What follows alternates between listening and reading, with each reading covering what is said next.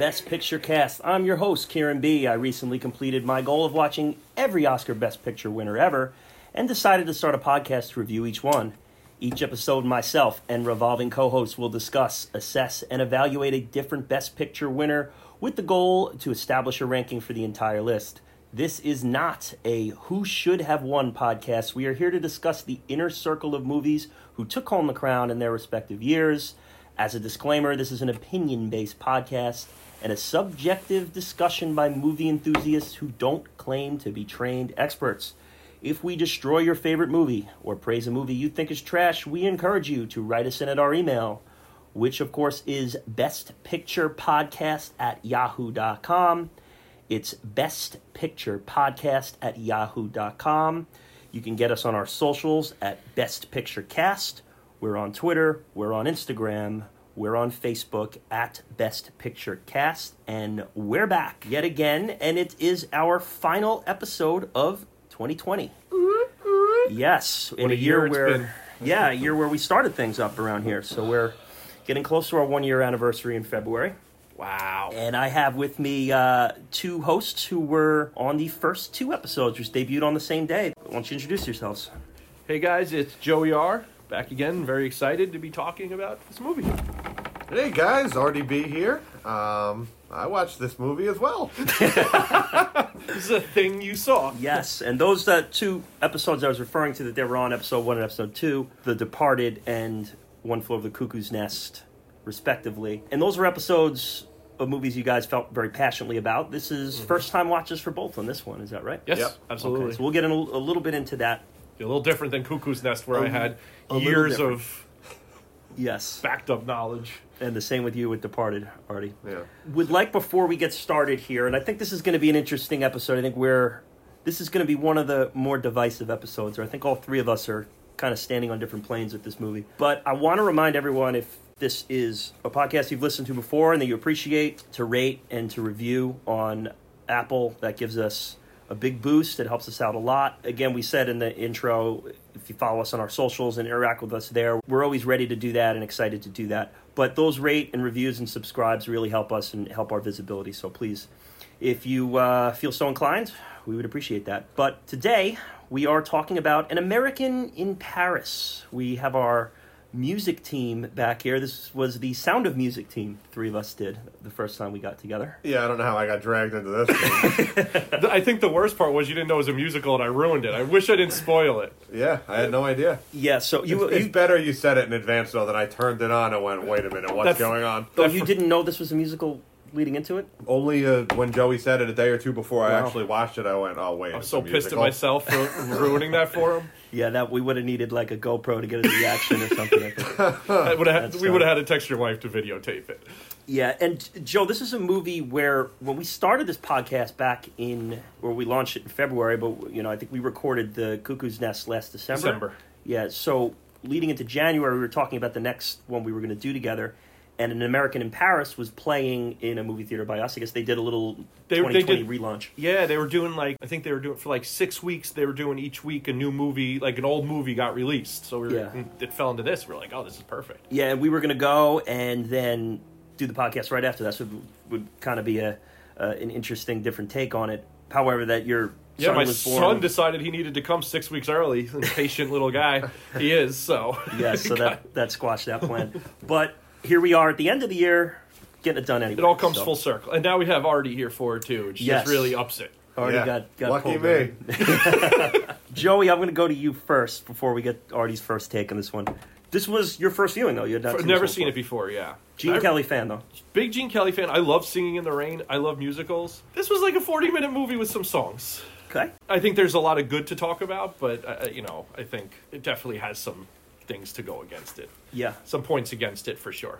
But Gene Kelly, I think, is unbelievable. Yeah, Artie, this was your first watch too, First and only. and you made it to the end of that watch. Yeah, I made it to the end. I mean, see, I've already watched it twice this week. And you know, this is, might be a little embarrassing um, admission for someone who's a um, movie expert, but I had experts. never seen Gene Kelly's face until I started this movie. I had no idea what he looked like. I literally thought he was Dick Van Dyke for half the movie. So you've never seen Singing in the Rain either. No, of course not. No. Jesus. So Singing in the Rain's fantastic. Yeah, so you know, it was an experience. It's not my cup of tea, but I'm, you know, I'm an analyst and, and ready I to will talk about it. analyze. That's right. Now we are going to at the end of this discussion talk a little bit about "Singing in the Rain." Uh, Joey, I know it's one of your favorites, Yeah. and there's certainly a lot to talk about in comparison to this movie. It came out the following year, so that that alone leads leads a little discussion about it. So we'll get to that at the end.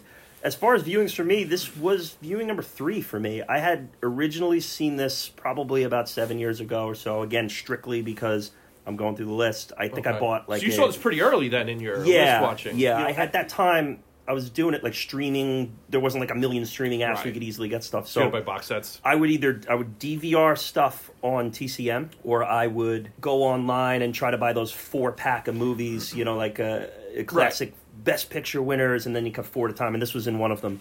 So uh, I watched it then. I remember liking it, and then I saw it on the pl- on a plane like Oh. a year and a half ago or so. I think I was flying out west, and I would imagine hell is something like that. I actually this is probably a pretty good plane watch. You can go in and out of it. There's not much like to it. If you miss a piece, who cares? Yeah, I mean, it, it was. I think it was. It was going out west, so it was probably like a four or five hour plane ride, and this was, you know, Right, a in the good middle of, like hour like- and forty minutes of it. So, you know, I already had uh, a few beverages or so, and was ready to just kind of have an easy watch. Nice. So, it's always so- fun watching Gene Kelly hop around. Yeah, and then I, Is you it? know, Yeah. a year later, here I am doing this here. So it was interesting this time around too, and I think that you know we'll get into it as we go, but I think this is kind of a movie that I may like less and less the more I see it. But we'll. uh I I watched it twice. in. I always watch every movie do we do twice for this, and the second watch didn't like up it for me. It stayed Mm-hmm. on a pretty even. it was interesting to to remember or not remember a good portion of the movie each time I saw it too. Like not a lot of it stayed with me outside of that the closing number. So before we fully deep dive into this, I want to get to what we're drinking here today. And Joey, why don't you uh, tell us first here? Well, you know, we're nice and cozy on this day. So what I'm drinking is the Montauk Cold Day IPA, which is uh, pretty new for them. I'm going with that guy, keeping Montauk in our forefront. Yeah, and Cold Day certainly fitting because we're you know, the little cozy reference that Joey's saying. This is by far the coldest episode of BPC we've ever had. We're on the same uh, porch area that we recorded the Sound of Music on Fourth of July, where there were fireworks and joyousness running around the neighborhood. Here we are. We're bundled up. We got our ski jackets on, gloves, space heater. We're uh, here for the pod. yeah, grizzly bear just walked by. We're back there. We talked about scrapping it and just doing the Revenant anyway. And We are, we are dedicated to the pod, Yeah, to the listeners doubt. of said pod. so, Artie, what are you drinking here today? well, I ironically have a Florida brewery, Where Uh, we should be right now. Cigar City, a Guayabera Citra Pale Ale is what I'm drinking right now. But I have their variety pack. They have the Jai Alai, which is a classic Right. go-to of mine. It's a really good brewery. I think that's what I had with the Departed episode, wasn't it? High You Lie. had the highlight, yes. Yeah. Yep. So uh, coming around full circle with the one year anniversary, Yeah, maybe we'll, up. you know, won't have eight of them this time, but Jai Alai's a great beer, but it's it's a moderation beer. it's like vodka. You have two of them and you think nothing happened, Right. and you have the third one and you're spinning. So I have uh, I brought a, a French titled beer here for the occasion. Uh, it's French Canadian, of course, it's not from France, but uh, it's a Quebec brewery called Unibroue, and I have the La Fin du Monde, La Fin du Monde, which of course in English is the end of the world. So we are at the end of the year here. We might be at the end of the world. We don't know yet. We'll see. But uh, I do have uh, the La Fin du Monde, and it is a it's a great beer if you've had, had it before. It's usually sometimes they serve it in the in the larger bottles with the cork. Oh, nice. Yeah, That's kind of normally how it's this. Uh, they Oh, that's to where I've seen it. Okay. It's a delicious beer. Yeah, what a, what a brewery name too, Unibrow Brewing. Yeah, so Artie, you referenced that we have our one year anniversary coming up, and that will be February 1st, which Wow. will, will be marking one year of BPC biweekly episodes. Crazy! It took five months to edit that Departed episode. Yes, that was uh, conceived in August of 2019, and Believe it or not, it wasn't all editing. It was a lot of figuring out how to, how to get this thing off the ground. But we did, and we got it off the ground in February. And episode one and episode two, which you guys were both on, came out on the same day. And then every two weeks, we've released a new one since then. We haven't missed we haven't missed one. We've, this, we've uh, added. We've done the Thanksgiving episode. Mm-hmm. We've done different bonus episodes here and there, and you know, we, the consistency is fantastic. a couple tournaments. We had the Yeah. sub fifty tournament, Artie's brainchild, and the horror fest Yep. tournament too in October. And I think we're going to try next year to do the same thing. Which is Just have a, s- uh, a year two. Those are a lot of fun. Yeah, Yeah, it they was were great. fun. It was great seeing the interactivity throughout the uh, throughout the summer for the, the sub fifty one, and then throughout the month we crammed everything into the month of October for the hard fest. Maybe we start that in September this year. Yeah, we, we gotta we gotta space that one out a little bit. But those were those were a lot of fun, and the rankings episode was a lot of fun. After Rankings our fifteen, we got everybody together, and we're going to be getting everybody again when we get to thirty. We're going to do our next rankings episode. I think that'll be sometime around May. Right. That's and being able to put out a season by season ranking and a whole ranking from us is, I think, really really fun. a lot of fun. And we are going to kind of have a little bit of a, a special event episode for our one year anniversary. It will be a Best Picture winner. We have not done a war movie yet. Out of all the episodes we've done, Oh, and love and flowers around here. it's to really get it out. It's all the bang. Julie Andrews love for yeah. Right. So we'll uh, you two guys are going to be joining, and Chris G, who you've heard before, and myself, and we're all going to get together and watch the movie together. which And is a really uh, exciting way to do this. Yeah, yeah, for sure. So it should be it should be interesting. And uh, I believe Artie, you and Chris have not seen Platoon yet. I have not seen Platoon. Um, obviously, it's a famous movie that everyone has recommended to me. This is one of those, oh, you haven't seen Platoon? You know, Yeah. one of those movies. I think I've done that to you. I'm- I, I haven't seen The have it. Godfather, and I do that to people. I know. That's right. And I we are gonna that to you. We are gonna invite Grant Z and some of the others to the viewing too. We you know we don't want to have seven people screaming over a microphone for the podcast, but we'll have them uh, there for the viewing. at Then we'll send them off. So I want to get to the final episode of 2020 right now, though, and that is an American in Paris. Gentlemen, are we ready? Here, are we ready to do the deep dive? I think we are ready to go. I think Artie is ready to go inside. I've been ready for this my whole life. I cannot wait. I cannot wait. The year is 1951. The U.S. president is Harry S. Truman in his second term of office. Interesting fact about Harry Truman he was one of the poorest presidents as far as net worth. His status as president actually resulted in the doubling of the presidential salary. In Really? 1949. They were he didn't have much money coming into this and like he was president and still poor, and they're like, uh, I guess maybe we'll, we'll give him a little bit of a raise. They upped it to a hundred thousand, and it stayed at a hundred thousand. Harry S just came in with uh, empty pockets. The World Series that year was a Subway Series. It was between the New York Yankees and the New York Giants. The Yankees defeated the Giants four games to two Boo. to win their third consecutive championship. Also, an all New York NLCS, the Giants defeated the Brooklyn Dodgers in the National League Cham- Championship Series with the infamous Bobby Thomson walk-off homer, which is known as the shot heard round the world. If you guys have heard that one before. Yeah, but weren't there only like four other baseball teams that ever like Baltimore, Boston, They're all in New York. Philadelphia, and then three in New York? Now this is the 50s. Regionalized. So we have yeah, we have expanded a bit by the 50s. The fact that there's an NLCS alone, uh, they used to just go straight to the World Series. But the uh, World Series MVP that year was the scooter Phil Rizzuto.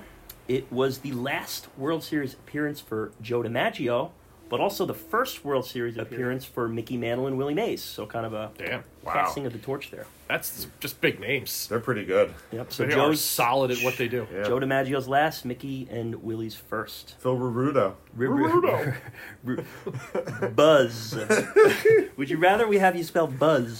The Yankees and the Giants would face again in the World Series 11 years later. By that time, the Giants will have relocated to San Francisco. The Billboard number one song of the year was Too Young by Nat King Cole. Hasn't Nat King Cole gotten in trouble for uh, some too young? Were they too young? Yeah. Oh, no. So.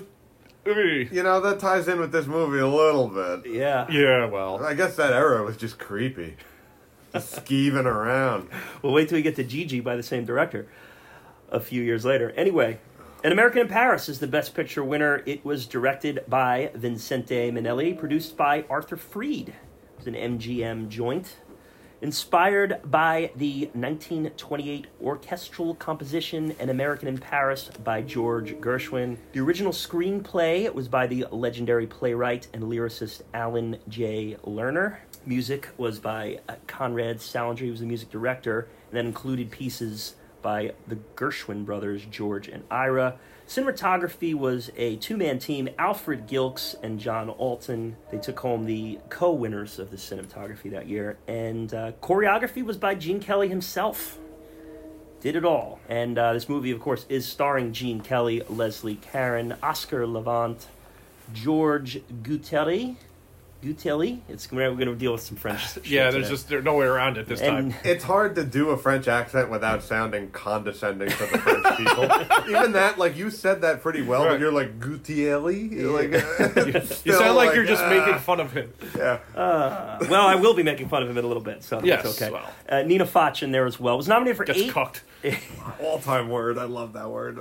Nominated for eight Oscars, it was the winner of six of those eight, including Best Picture, Best Original Screenplay, Alan J. Lerner, Best Cinematography Color, Alfred Gilks and John Alton, Best Music Score for a Musical, Saul Chaplin, Best Art Direction, Best Costume Design, the ones it was nominated for that did not win, Best Director, Vincente Minnelli, and Best Film Editing. It was very rare at this time for a Best Director and the Best Picture to not be in Right. sync. These days it happens kind of I think a big part of it was that Gene Kelly ended up directing most of it.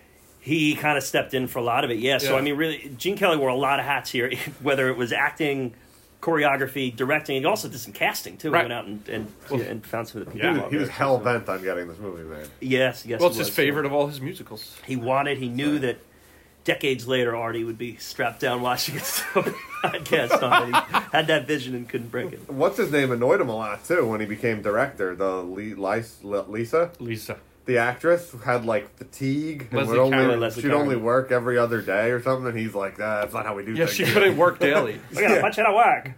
Well, I mean, you know, he, he famously in Singing in the Rain pretty much tortured Debbie Reynolds to work so much. Oh, really? Yeah. So And like he's Singing in the Rain, he actually directed. fully directed that. He's yeah, yeah. he's he's. We had a boss like that once who's like, if I if I could do it, you could do it. Like I'm Yeah. gonna be obnoxiously obsessed with this, and I expect you to be. The same boss you referenced in the Home Alone episode, Oh, going really? after shoplifters. Oh, yes. okay. So this was the Best Picture winner. It was kind of a surprise Best Picture winner. I- If you if you watch them give out the award, the crowd's literally like, "Whoa!" I Like, watched they- the yeah, video they, and I like, was. they have a gasp and then they all erupt It's, because it's a weird. You feel that like space between the. yeah, it was the considered a, two other favorites. yeah, it was considered a two horse race between A Place in the Sun and Streetcar, Streetcar Named Named Desire. Desire. So this was this one kind of swept in, and you know we'll talk about that a little at the end when we go through the other This one nominees. pirouetted in and, took it He tap danced his way to the podium. and leapt away with the trophy. first impressions with this movie, Joey, I'll have you go first so we can start on kind of a semi positive note here. What, what do you, as Artie's sharpening his, his knife over here, what were kind of your expectations coming in and what were your first impressions?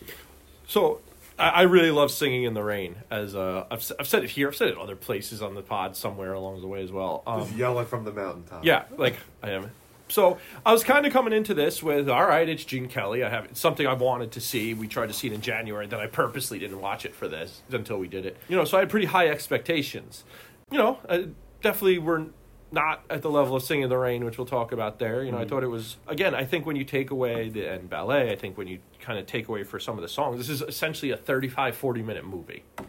Yeah, Which- the the runtime is, is 150 on right, the but then I it's think, a right? then it's a twenty minute ballet scene. Then Right. it's a seven minute when uh, when uh, Cook has his thing, which I I, would- I, th- I love that part where he's the whole orchestra. Yeah, fantastic. And then it's nine other songs at two to three minutes. The first ten minutes is intro.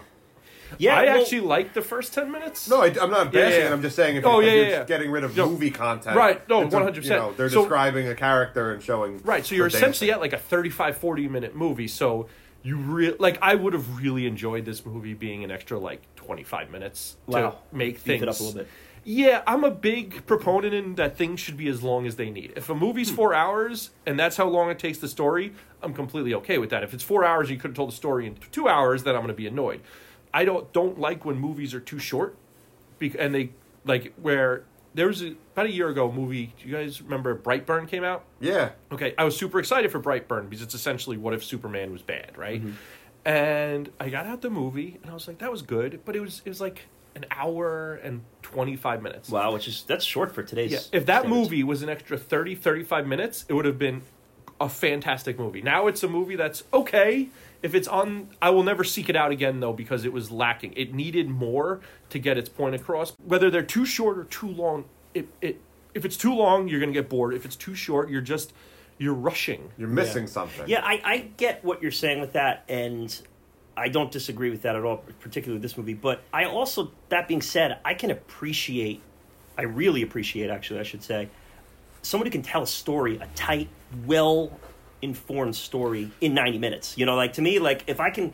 If I can get in a movie and out in 90 minutes and, and have nothing left to be desired, I think that's a that's a great job in telling a story. I agree with you if you could do it, but if Yeah. if you can't, I don't want that 90 minutes just to stick to the 90 minutes. Yeah, I would say two hours is probably like what I expect out of a movie. And Uh, if, it's, that's- if it's longer than two, it, there better there better be a reason. be a and if it's shorter, then you you know you're going to have to make it work. You got to make it tight because again, if a movie's 90 minutes and like you said, they're telling a tight story, I'm I'm thrilled. Like, it depends on the type of movie too. Like I don't want to watch a two-hour and forty-five minute action movie. You know, get it mm. an hour Like horror forty-five. I'm good. like horror movies don't need to be three hours. Yeah, Yeah, right. Like how much can I take? Right, Yeah, a like- horror movie should be 90 minutes. Yes.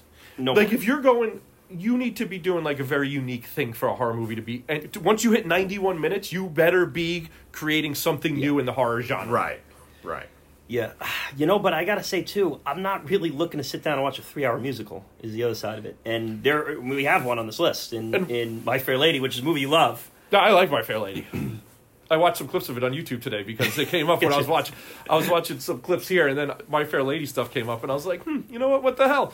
Yeah. as But, uh, long as there's a purpose to the length, I'm good. I could say with this one there there could be a little more meat on the bone. Mm-hmm. And one of the things that we talk about here with these themes and and and the depth behind the themes There's really not anything thematic about this really at all. No, and I, I usually come. My my notes usually have lists of themes. Yeah, this is My this themes is- was blank. I ripped. it- I, I just deleted it because I felt that the blankness of the page. it.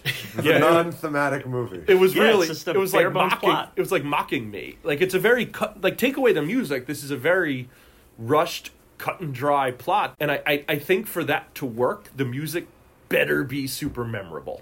Yeah, and Artie, I'm going to talk about your first impressions, or have you talk about your first impressions next. But I just want to say, in my expectations coming into this, when I first saw it, I basically was at a point I decided I'm gonna I'm gonna watch these movies. I really did not or had not seen many movies before 1970. I was not like into old movies until recently, basically. So the idea that there's like 60 movies before Right. this time that I'd never seen, like that's a little scary to me, and I'm expecting a lot of them to be pretty painful.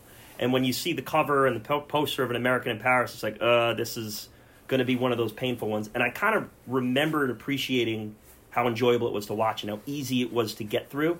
And it wasn't one where I was like, It's an easy really watch, banging yeah. my head against the wall. It was it was an easy watch? Yeah, And but Gene Kelly's just so charming. yeah, Artie, uh, going into this, let's Gonna debate me. I mean, easy watch is not something I would say. I, it was torture for me. Um, I, uh, it's it's a well-made movie that I just don't like. It has everything about musicals that makes me not like musicals. It's got a very thin story. They stopped the movie to literally break into song and dance, as then they go back to the movie. The acting is very blah, not a lot going on. Um, the cinematography is phenomenal. The director of photography did a great job. You see a little bit of Wes Anderson. There's a lot of symmetrical shots in the opening number. The opening number, this felt like Broadway Melody to me, where I was like, "Wow, the opening number is. This is the opening sequence is." Is, is okay. This could be a well-made movie, and then it just kind of loses me. No, when- when it the starts off with voiceover for three different Right. people. Okay, that is that. All right, so uh, voiceover, nonsensical music and singing and dancing, and then like children actors are my three pet peeves. and in 25 minutes, it has all of these, and none of them go together well. The children, I don't even count them as actors. They're just people they brought off the streets They're- to get bubblegum. Yeah, it's like I don't even know if they were in. They know they were in a movie. Did you not like that narration? The way they to, to do the three stories, the three to introduce the three main men. Like that didn't work for you. No, I don't like. I don't like that. Okay, so at all. I, no, I don't Okay. like that. I, I- my favorite part of the opening was him discussing Lisa because you're getting a visual and the voiceover That's at I the was same gonna time. That- and okay. all those shots of Lisa was awesome. are Fantastic. awesome. Yes. Like the- that's when they clever. brought together like a diamond at the end with the different colors. I thought that super was- cool, yeah. super clever. I was going to ask you, was that what you were referring to when That- you said that? Yeah, then that very makes sense. 'cause good. That is, very, that is a great, a great. That- great cinematography for that time. Just Now, I do want to say, no, no, she's not that. She's yeah. I do wanted to say that I had texted Grant Z. Grant Z, if- if you've listened to this podcast before, he's on a, a number of episodes in our, our back catalog here. But I had texted him that I'm, you know, pretty sure Artie is not going to like this one. And I texted him, and this is, I'm reading the text word for word here. The first 15 minutes are so anti Artie that he might just check out. But it does pick up from there, so we'll see. Uh, and then I go, and he goes, "Oh, like, like, what do you mean?" I go, "Well, it's exposition voiceover from three separate characters, followed by a nonsensical music number." He There goes, we have "Uh it. There we have it. oh," and sure enough, Artie's watching it, and we normally we, we try to watch and not talk until the podcast, but I think you just And there's also a touch of the the baby farts McGeezax accent. The guy who's like, eh, see, like there's only Gene Kelly has a touch of that. I don't know what it's referred to as. I just call it the baby farts McGeezax from South Park. But that's uh, that accent is another pet peeve of mine. It But his me- isn't bad. His is more of a not, he- Pittsburgh act. He's like more mid. He grew up in Pittsburgh, so I he think hides just- it better, unless it's really just natural for him to sound that way. I just think that's his voice. I don't think he like. I don't think that with him at all. Yeah. Yeah, I just I don't I don't I don't catch that with him because I think with other people, when you talk about like Jimmy Stewart, it's just so absurdly pronounced. And the one line is killing me during the opening scene of when they're introducing Lisa, and he's like, "Well, if she's reading all day, doesn't that make her moody?" And he's like, "Not at all." And I'm like, "Wait, what about reading makes people moody?" sure enough, uh, as Artie's watching it and, and starting it up, me and Joey get the text. Are they serious? And this is reading Artie now. Are they serious starting the movie with nonstop voiceover?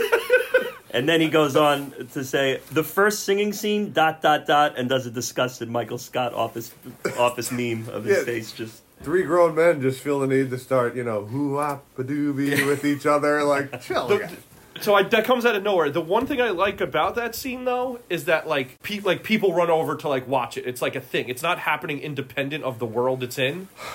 Now- okay, I get it, but th- it's also not something that would ever happen in the world we're in. Okay.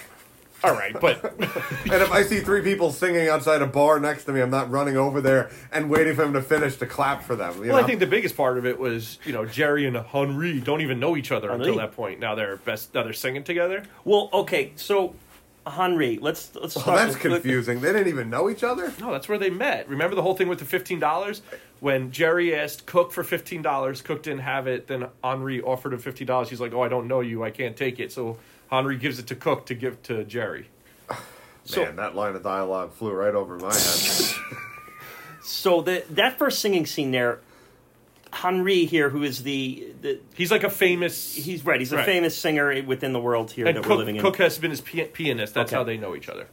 So I've said this in the past, and I'm going to go right back to this old well because this is a major pet peeve of mine. Bad lip syncing in movies is just completely unacceptable to me.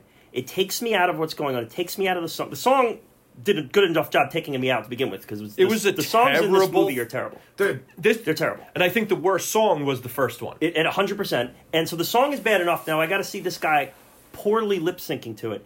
And to me, like, I get that maybe you can't have them singing on set, and that's not how you want to record it, especially maybe in a movie in this time. That's fine. But why isn't this a problem with Gene Kelly? When one specific guy, his lips are not moving properly with what he's saying, and the emotion isn't working. You know, when I'm watching The Star is Born, it's people singing and performing songs. And I, but I, and I think the, the Gene Kelly is just so much better at He's this better. than people. It's just it really stands out when somebody's against him who's not.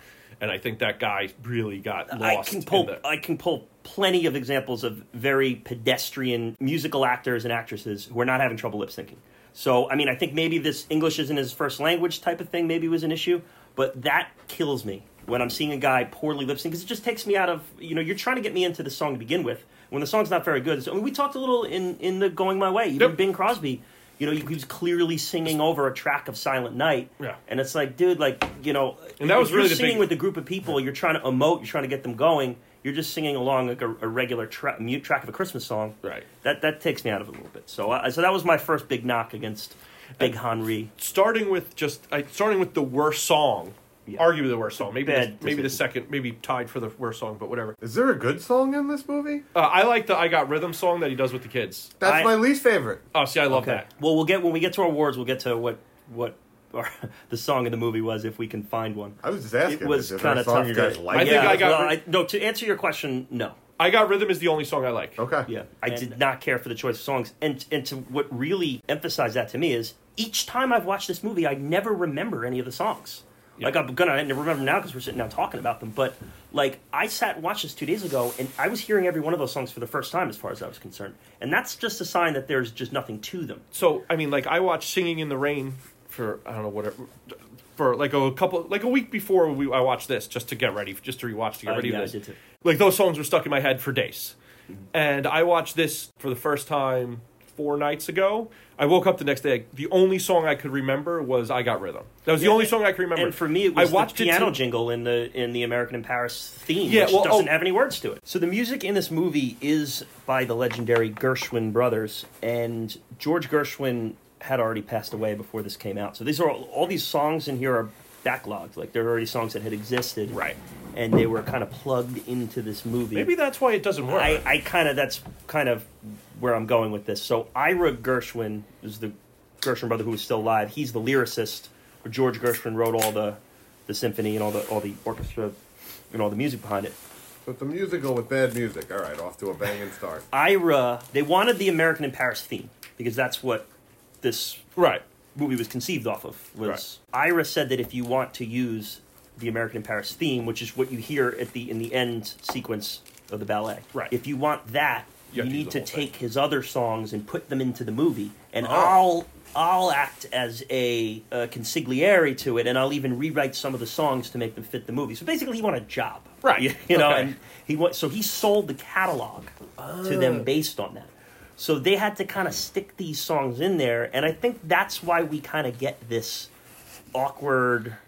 Yeah, they Kinda just, just- stop and do nonsensical they songs that have nothing right to do with the movie. Do think that that might add a little bit That to might do be with why. why. they seem a little displaced. Artie, you brought up the cinematography, which and you were kind of specifically talking about that that ballet sequence that was next in the beginning. Right? Yeah, So it's it's great. Yeah, and very Wes Anderson-y. That was Yeah. very cool with the different colors for the different like personality types they were talking about, and the part where they were talking about, you know, when she was like provocative, they were worried about censors with that. With the chair, yeah. yeah, and Gene Kelly really fought for it because he said no, it's not too much, and they were really worried.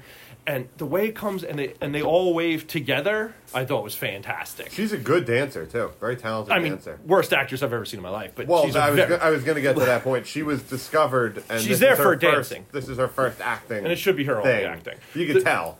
well, I mean, you the know, fact that two guys were fighting over her was the least believable thing in this movie. I, I don't necessarily agree with you there on that. I mean, I thought Gene she was Kelly. pretty attractive, you know, and I don't think that, you know, I, I don't, I didn't. That part was not unbelievable to me. That you know, I, I thought that she looks That part wasn't the role. unbelievable to me. Yeah, I thought she was alright. Just no looking. personality. So, well, you gotta let's remember here too. Is it they're they're working with an imperfect entity here. She wasn't fluid in English, so Right. she's And that was a big part. Gene Kelly she's wanted performing for in an American Right. movie here where she doesn't speak English. So Well, she's and, reading and she lines. was lazy, so every other day she could work. and but yeah, she like kind of understood English because her mom was English, but she But she did not she speak didn't- it. She did not speak it, She which didn't is speak it fluently. So when you really a bad casting job. what are you well, doing?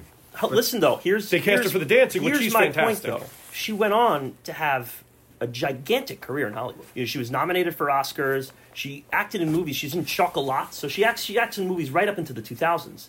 So it, it, the talent was there. She just wasn't ready for At the that spot time. that they She put was her in very at that young, spot. too. But they did. They did see the talent. She was a minor leaguer who was called up out of necessity rather Yeah, than they and- were ready. and all she could do is play defense. I kind of look at her like she's like that shortstop who, a baseball reference here, if you have no idea what I'm talking about. Sh- shortstop here who you see him in the lineup trying to hit, and he's just laid on the fastball and swinging it like he looks like he's, he's blind. You're like, why is this guy on the team? This is, get this guy out of here. And then he makes game-saving athletic plays in the field to save the game. Like, and when you see her dance, I mean, it's She's fantastic. It's incredible. Wonderful I mean, dancer. but, but there's there's I think those two scenes, the first scene with all the personalities, and then the last in the ballet, I think that that's enough. To keep Yeah, her and there. listen, I'm no expert in, in dancing or ballet or choreography or any of this. she's but really good at it. I'm looking at the screen and seeing ten ballerinas and or I don't know what a male ballerina is called. Ballerino. Ballerino? I'm not sure. But I have no you idea. see I'm you see 10 people up there performing in a ballet and you can see she's better than everyone on the screen you know she It's her and she's Gene sti- Kelly versus the rest. yeah and she's just she's just crushing it so uh, so if an untrained eye can see that it's obviously there so he obviously he, he went and saw her in France and said He saw her. gotta in a- have her we gotta have her He saw her like a where she he saw her in a ballet. Yeah. And he he was set on getting a French actress. He also wanted the shot in France, but the studio said no. Made it shot in California. So he was like, "Well, well get a French okay actress." that's that's my next issue here it, that opening shot of like the the real live Paris like the real shot of Paris in the very beginning that just looked like a cheesy 50s newsreel to Yeah. me. Like it, that should not have been in the movie. I if you're gonna if you're gonna build Paris with sets, keep us in that world. Don't show us what the real world looks like Right. with shitty footage and then bring it into into this. I, I thought that that then it feels weak. like a stage. There's some Yeah, other weak. shitty shitty stage sets in this, like the bridge under the bridge with the mm-hmm. staircase. Like that's just The West Bank. It it looks like a it looks like a studio.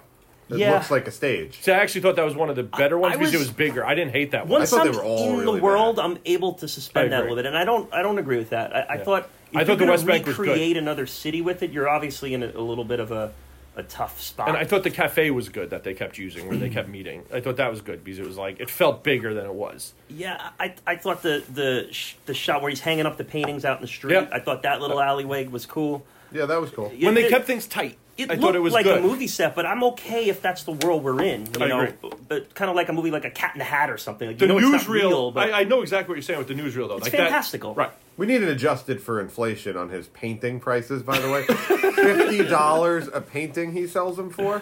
Well, he I didn't even know what surprised to he had a charge. customer. What is that back then? That's like four thousand dollars a painting. Yeah. he sold like six of them. Like I'd, I'd be like, all right, great day.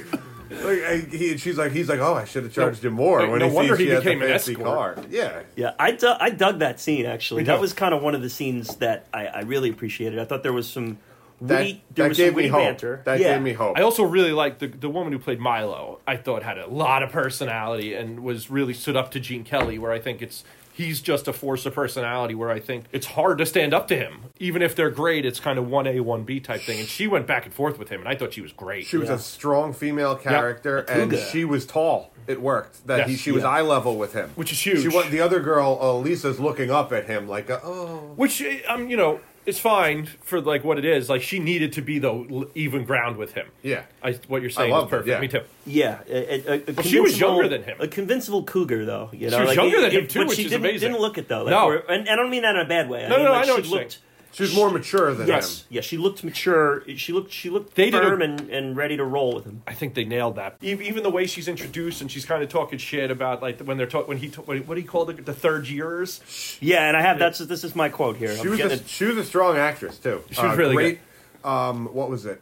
When in the car, when they're driving back after, After the he first meets dinner, Lisa? Yeah. and he he makes this one comment, and she makes this face, and then just becomes a wreck emotionally. And I was like, wow, she's really acting. Yeah. Well, she's great. for a love story. She's the heavy emotional lifting. She, she might be the only character that emotes in this entire movie. Gene Kelly. I'm gonna stand up for Gene Kelly every time you say a thing against him. Just so you know. this is What this did is he have to do though? Everything. Emo- What oh, emoting does he need to do? He's very like even keel the whole movie. Right, but his whole thing is struggling artist. You know, super handsome struggling artist who Has you know multiple women. Get, yeah, but I mean, but one woman, but the power dynamics are super different. One is the power over him. The other one is he's kind of, you know, power wise more even with her as the two poor people who are just kind of indebted to more richer people. Right. You know, because They have the person they love and the person that they're safe with them, forever. you even know? though Henri's probably a pedophile. Probably. He said for five. She said for five years he's been hiding her, and she's nineteen. That's fourteen. But they didn't say the- they were do the together. well, was what they said was that he- she was living with him while she was a child because the, the parents were no longer in the situation. Right. She left, and they became romantic after she moved out of the house. is Right. what they were very specific to say that. So I guess she's 19 in the in the movie. She's 19 Yes. there. Right. But so been with after, her so since she was after she, w- I don't. They probably are emancipated at 16 in France. I would imagine. Uh, so she's, you know, she's emancipated at that point, and then they get a romantic relationship after the fact. Okay. So they kind of were specific about. It. I don't know. My quote comes up here, and this is when he's hanging up his paintings, and the college girl comes al- along, and she's looking to converse with him, and he says, uh, "Why don't you be a good little girl and move on? You're not going to buy anything, and you're just blocking out the sunshine." And she goes, Well, I want to discuss your work. He goes, Well, I don't want to discuss my work. If you say something nice, it won't make me feel any better, and if you don't, it will bother me. So, as you know, as, as someone who you know is just often surrounded by people who are looking to give their opinion, I think that's that's always a nice um, nice way to be direct and just say, "Come on." That's a good quote. Yeah, I actually I, I love that quote because the very de- deriding year- nickname of the third years. Right, yeah, the third year college, they come over to they study abroad, and you And, know they, you know- they just repeat observations they've heard other Exactly. people And, say. You know, it made me think of Good Will Hunting when he's like, "Oh, what year are you? Yo, you probably said this first year. Now you're second year, so you're saying this." Yeah, yeah. And I loved it. It was just like everything you know is stupid. I'm actually doing something. Leave me alone. Yeah, and and Artie, I think like you said, it did kind of give some hope toward you know that this is going to be a, a clever screenplay, and it was, and and the screenwriter is by all means he's a mean, legendary, yeah, unbelievable. legendary guy, and Like, he what he had, wrote he is- had some fingerprints in there. I just think that the focus of this movie was pushed elsewhere. I agree. It was pushed Uh, more to the dancing into the. Yeah. Also, he wrote this movie in like a 12 hour span the night of his wedding. Yeah, so he kind of whipped It, it together. It seems there. a little rushed, you know. I think the music. Listen, I, I don't know how to write anything, and I think part of the reason I like musicals is because I, I've tried really hard to like learn how to be musical in my life, and I've failed miserably. So I, I think if you're doing a musical, you want to write the plot first and fit the music in, not the other way around. I think that's what really hurts this. Yeah, and you know, I'm not sitting here, you know, trying to tell George Gershwin how it's done here, you know, but like, But we are doing But that. what we're gonna do- but I think that the point is, is that these songs were written 30 years Right. before this movie was put together, and the pushy younger brother tried to stick Yeah, his other songs exactly. into this movie where they didn't fit. And- so that's the issue. And it's not, you know, because like Singing in the Rain comes a year later, but it's set 30 years earlier. If this was set 30 years before the war, but now it's set after the war, he stays in there when the army Well, lets that's a him good go. point too. I didn't even think of that. And It's supposed to be the 20s, right? And they said it in the 50s. that's the, it it should be in the 20s. It's- if it's it- in the 20s yeah. when the music's yeah, but from, the movie takes place after the war. right? So we're, yeah, it takes place in In, like, real time in late 40s. 1951. Yeah. Right, that's what I'm saying. That's the problem with Right. it. If if this movie took place in 1925, The other thing too is it's weird. The fifties is a very weird time for music. It's a transitional time. Like the term rock and roll was coined in 1951, the Right. year this movie came out. So the fifties is when a lot of, like Little Richard and a lot of those of those rock and roll acts start coming into into bass, and then that moves into the British invasion and, and so on. This so leading up into the fifties, and we talked about this in the Going Our Way episode. Like the forties, like the popular music in there is a lot of very like- different. Yeah, very different. But you know, even different. thing, even things because I thought about this after the Going My Way episode. Like, you know, you get Sirius XM, you get 50s on five, 60s on six, and so on. You don't get 40s on four because that's just not going to bring people in. Yeah. like you know, like They probably had that for a week. there's a reason it starts in the 50s though. Like, and the 50s is like 53 and, and off. Right. Like, the first year is 50. Now, I was on. Uh, it was a uh, big transitional period though. Yeah, and uh, this past week I was on a friend of the podcast, Catherine Shorts, Right. starting a new podcast, and she had me on as a guest. I was very, fantastic. very excited to do that. She's uh, covering the AFI passions list. Yeah, the mm-hmm. top 100 passions and romance list. Some good movies on that list. But she's covering the ones that didn't make the list. Right. So the, the, the ones that were kind of voted on it didn't get in that top 100. So Cinderella was the one that we did. We did, and we talked a little bit about the music in the 50s. And Bippity Boppity Boo, you guys have, have young Right. kids, so you know, you know the, the I've known the that track. forever, yeah. Okay. So that is up for the Oscar that year. But that's recorded by Perry Como and it's like Really? a radio hit. See, like, Like that's, that's, how bizarre music But, like, is. even, back like, then. Al- Like, bi- could you imagine No. like you know like Drake doing bippity boppity? But even Well, you know like what, Alvin and the gonna- Chipmunks, like that Yeah, Alvin and like, Chipmunks that's song, just like weird- it's like weird, like mm, kitschy songs become popular for some reason that just does not make sense. I'm starting to think we're getting into something like the next wave of that right now because people are basically just remaking old songs and trying to pass it off as their own. Right. And then like getting upset when they're not nominated for the Grammy, you know. It's we need a, we need a little leap here. So we need a new rock. we need a and roll. transition into it. The next big musical number, Joey, you brought up. It's my favorite song. Yeah, is the "I've Got," and this is another. I think this is. I, I think. I guess is one of Gershwin's more popular songs. Here. Oh, this is the one where the kids With the blurt kids, out, yeah. "I've got, I've got," and it does not Rhythm. go with the song at all. I don't know. I thought it was creative. I thought it was fun. It got the kids involved who want the bubblegum, and it let Gene Kelly like when he was like choo choo train, soldier, What aeroplane. does the song have to do with the movie? Nothing. he was ha- Nothing. He was the happy. answer is We nothing. covered that. He just made three hundred francs. He was the ha- he was gonna eat that night. Yeah, not that's the have to cook. equivalent of like thirty-two thousand dollars nowadays. Right, he just made thousands of dollars. He was he just came in the limo. The whole neighborhood lost their shit. Oh, yeah. So yeah. he sang a fun song, and I think I enjoyed. I enjoyed it. I watched it. My son fell asleep during it, but he's ten months, so Yeah, it's it is it's very clearly a mistake to pay too close attention to the plot here of this movie because it's just just All right, not. so now we have a Best Picture winner that's a musical with uh, bad forced music, and you know, let's not really pay attention to the plot. Well, I think that's a good that's a good time to discuss why this won Best Picture. I mean, I think there is And- one very real reason this one. Yeah, and I guess we'll, we'll get that to the end. But just when you look at winners that have won Best Picture before, it's either because they're grand sweeping epics, Mm-hmm. they have something very serious, emotional with incredible acting and, and, and great dialogue, or there is some sort of spectacle or performance event. And this is, you know, in the third category there. Right. Yeah, This is a 100%. spectacle. This is not. It's not about. It's not about Jerry and Lisa. conversation. Yeah, it's it's not so much Ultimately. about that. in the fifties, people left the theater exhilarated after that last scene. Listen, Well- I watched that last scene. I loved it. That the last twenty minutes of the ballet, I really loved it. Well, With- yeah, and and you know, I don't want to talk too Right. much about the ballet t- till till the end before we you know wrap this up. But something to remember as well: this is only the second Best Picture winner with color. So, Gone with the Wind, which was Wow, a okay. decade before this, Right. More than a decade before this. Gone with the Wind is the only Best Picture winner in color to win up to this point. So. Black and white is pretty much the standard. There, no, there were movies in color, and Right. it's, it wasn't. But to sit down and see the spectacle that this movie is, it, it meant something. Whereas, you know, when we talk about the other nominees at the end, Place in the Sun and Streetcar Desire, they kind of looked like those movies always looked that were up for Best Picture. Visually, this movie that- is yeah, and this, fantastic. this stood it's out. very. So- it's also very colorful. Even with Gene Kelly, like you know, the I Got Rhythm, like it's it's just a lot of movement. It's colorful. He's doing it in front of a flower shop, so it's just all the f- different colored flowers in the back. Like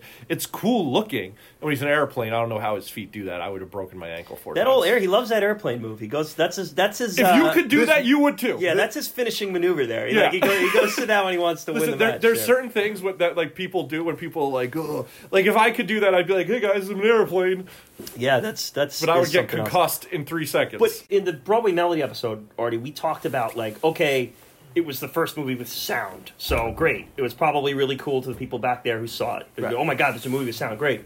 But then a hundred years later, like, why the hell did anybody think this was good? That's not the case with this one. This movie is visually impressive Very still. so. Yeah. You, you look at this thing and you see how vi- vibrant and colorful it is. Mm-hmm. And in that scene that Artie brought up with the ballet scene in the beginning, yeah, the, the, there you can see that the those, co- the, I mean, the first ones, the colors are so bright, like that.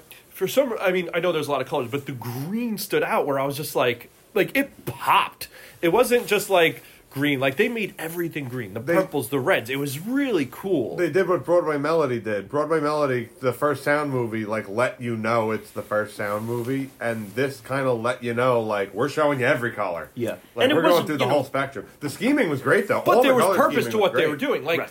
It was awesome. Visually, I love this movie. I think it's really well. Yeah, and it's you know it, it wasn't like a, a Wizard of Oz, which came out more than a decade before this, where they're you know showing you what they can do with color. Like they, Right. this is stuff that has been done which is before. stuff They're we just- talked about in Mary Poppins. they're- like they, they showed you how loud it could be. They showed you Yes. how Yeah. bright it could be, and Right. that also led to its downfall. I think of Mary Poppins. You know, we'll get there, but the whole end is um, in front of a colored backdrop, like a cartoon. Like that's Yeah. really cool. we get to see Gene Kelly strike out in the nightclub here, trying to hit on old Leslie Caron. Yeah, nightclub. This looked like a diner. Like Yeah, I, I mean, It was a cafe nightclub in yeah, France. it's, It was They had the post war. jazz going. Listen, it was post war. France was trying to figure out what they were. right. So I think we need to give a little leeway He- to. all right. Boy, he I'm tries. Out of touch with that. They were just blown up. He tries every every trick in the book here to try to to pick her up. He does the whole stare at her until she looks at him, and then then pretend to know her. they come over to pretend to know her. And I, this is this is the favorite one that I like that doesn't really work so well. And I'd like to get back to my friends now. Oh no, just uh, stay here for a minute. And then he holds on and starts singing in her As ear. somehow his shoulders got Yeah. bigger. That's when the mace comes out. You know. Yeah, he got bigger. Like a very muscular guy got just bigger and more hulking. I was like, oh no. Oh man. Yeah, and, and like, come on, if I was in a restaurant and someone was sitting there just staring at my face, and I'm like, hello, Who's like, clearly with another woman. I'd be like, this guy's got something wrong with him, like, obviously. But Yeah. what about when you know be- be- the reason they went there was because that was the only place he could afford, even though he just made thirty two thousand dollars potentially. Well, I just want to waste it all. You know? But like you know, he just sold all this, and you know his pride wouldn't let him go to the fancy restaurant where Milo was willing to pay and take him. Yeah, and then he totally douches Dude, this this yeah, like, woman that, shitty that move. buys all this stuff. You know, Right. She go, he goes out to dinner with her, and he's like, "Oh no, there's a younger, prettier girl Yeah, over there. I'm gonna go talk to her." behavior is this? It's a this jerk. is unacceptable. And I mean, she and not only does he just completely he he waits till they meet with her friends who she's so proud to introduce them, and they're talking to him, and he's just staring at Yeah, this just much younger because he's 38 here, but I mean, I guess he's probably supposed to be about 30. Yeah, he's not he's not showing great character in the sequence here. This No, he's, he's, and then in the, yeah, in the car ride home, he's doing the, oh, you know, I'd love to go back there and paint the place. She's like, yeah, I'm sure you would. Let's go back there and paint the place. You painted it all tonight. Scumbag. Oh, my goodness. And then the next day, the woman just shows up like nothing happened, like a, even more of a psychopath. He's like, "Well, today we're gonna go meet so and so," and she's he's like, "Oh, hi, good to see you again." Oh, well, because Oh, God. I think part of it is she, she's infatuated with him, but also she probably realizes that maybe she can make money off him. well, both, but she's also she's a re- yeah.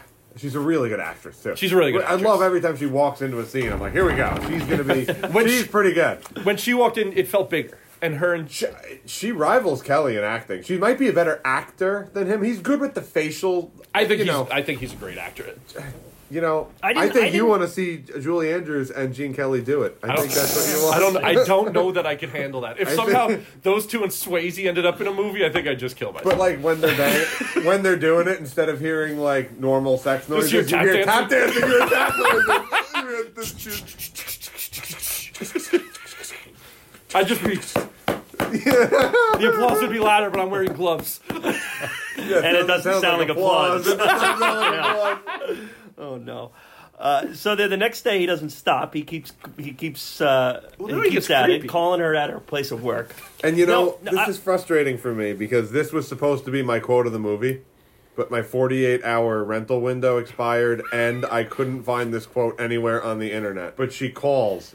He calls her and she's like, "You were annoying, but now you have become a nuisance." It Uh, was something- fortunately, Artie, I have it here. Yeah. It was my backup in case someone took it. Oh, awesome! That's my quote of the movie. Last night you were a small annoyance. Now you are growing into a large nuisance. Great So quote. yeah, she- That's a really so- good quote. Now, I th- about her acting as a like cold, uninterested, it worked. I didn't have issues with her. in She's the very night- cold and Yeah, uninteresting. because, Well, yeah, well, 'cause she- because on set, her and Gene Kelly had no chemistry. Yeah, and but when, my She's point is so flat. She got that part down. The where her bad acting really kicks in, where it's like to the point where it's very difficult to even believe, is when all of a sudden she decides that she likes him.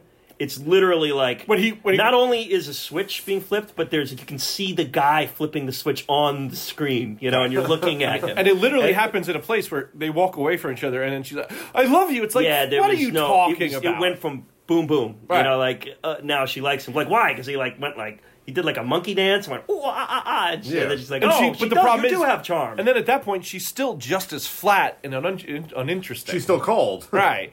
I love you. As a matter of fact, yeah, Right. She, that, she- that was that was her, rough. her line readings were like when I read quotes in this, like just flat and pragmatic. Not yeah, I, I can't. or emoted. It's Right. very tough to defend that. But Joey, we do have our Batman reference here. Did you did you see this one? no. Okay, Oh, I missed one. the woman uh, trying on the perfume. Oh yeah, I got Right? it. The Yeah, woman she, she was in like all Blake. Of them. oh she yeah, played, she did uh, the campy Batman. Yeah. Yeah, yeah, she played uh, Mrs. Cooper Yeah. in 60 episodes of uh, Adam West Batman. So there you go. It was right there for Hell us. of a, and she was great. I thought she was Good funny. scene. I Whenever- like the scene. she- Yeah. she was just like a funny character to add life to Lisa, who is just a black hole of personality. well, she you know, like, we- there there were some issues with that spot, but I thought she brought some value beyond that. If When we're, she if danced, she was doing great. this Nice, yeah. a little early here. But I like that one. she when when Gene Kelly was talking about her husband, she's like, "Oh well, he's in Wisconsin."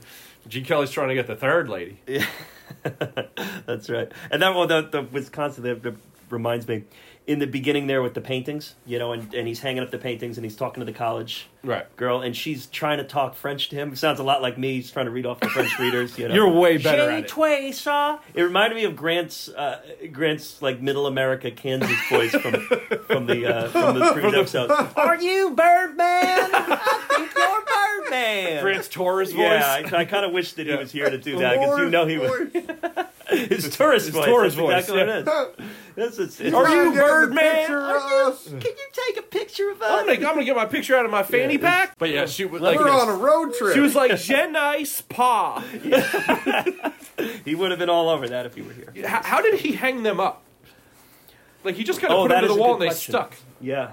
Is he hammering nails into that brick? Like, does he, uh, is that just like facade his there? spot where like all like everybody like the artists respect each other's space, so he doesn't have to hang shit Maybe up they every had day? built-in hooks. I don't know. Right, know. because That's he a was good- just he was just throwing them up against the wall and they were just held in. Well, here's a tie-in. How did he hanging? How did he hang his bed? He pulled his bed Yeah, up with awesome. a rope, but like he only raveled it like one time. Wouldn't you ravel it like I don't know a few times so the shit doesn't fall But it on might you? it might be like a blind where you have to turn, you know, like the blinds you pull up and then to release you have to pull down. Yeah. Yeah. Now, do those Uh, beds still exist? The ones that flop down like that? They're they're in every like Goofy cartoon. like, do they still have them out I, in lo- I thought his bedroom in the opening scene, was really his cool. I first wanted- scene, had so much character. I want to they spend never more go time. back to it. We, Yeah, and then true. we spend all the time in Cook's apartment with the moving piano. This guy's moving a grand piano around his apartment. so he can sing with other men And different that's- corners of his room. But of all the bad sequences, that might have been the worst. With Which the dancing one? on the tap dancing on the top of the the piano. la la oh la my! la, oh my goodness! la, la. Oh my goodness!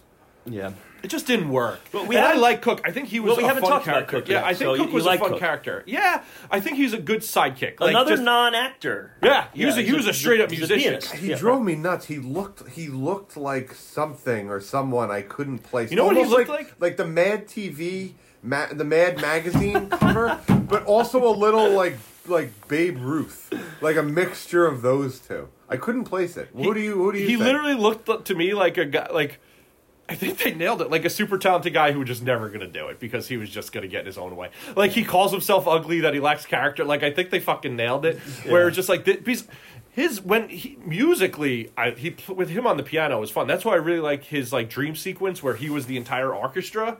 I thought that was awesome because I, Yeah, hated, so- I hated that. really why Okay, so I think that the It was best. boring to me. oh, see, I thought that when yeah, he was you- playing the drums, I thought that was great. I loved every second You of know, that. you're just gonna throw the b word out there. No, I'm well. I'm trying to. I'm trying to watch this movie, and he lays on the bed, and now I'm just watching him play and conduct, and it's But- not. This isn't engaging to me. But Like see, there's nothing. where this- nothing's keeping me in this movie, and song and dance is not going to do it. So we're like, it's. but that wasn't gonna it. dance. That was just like Song.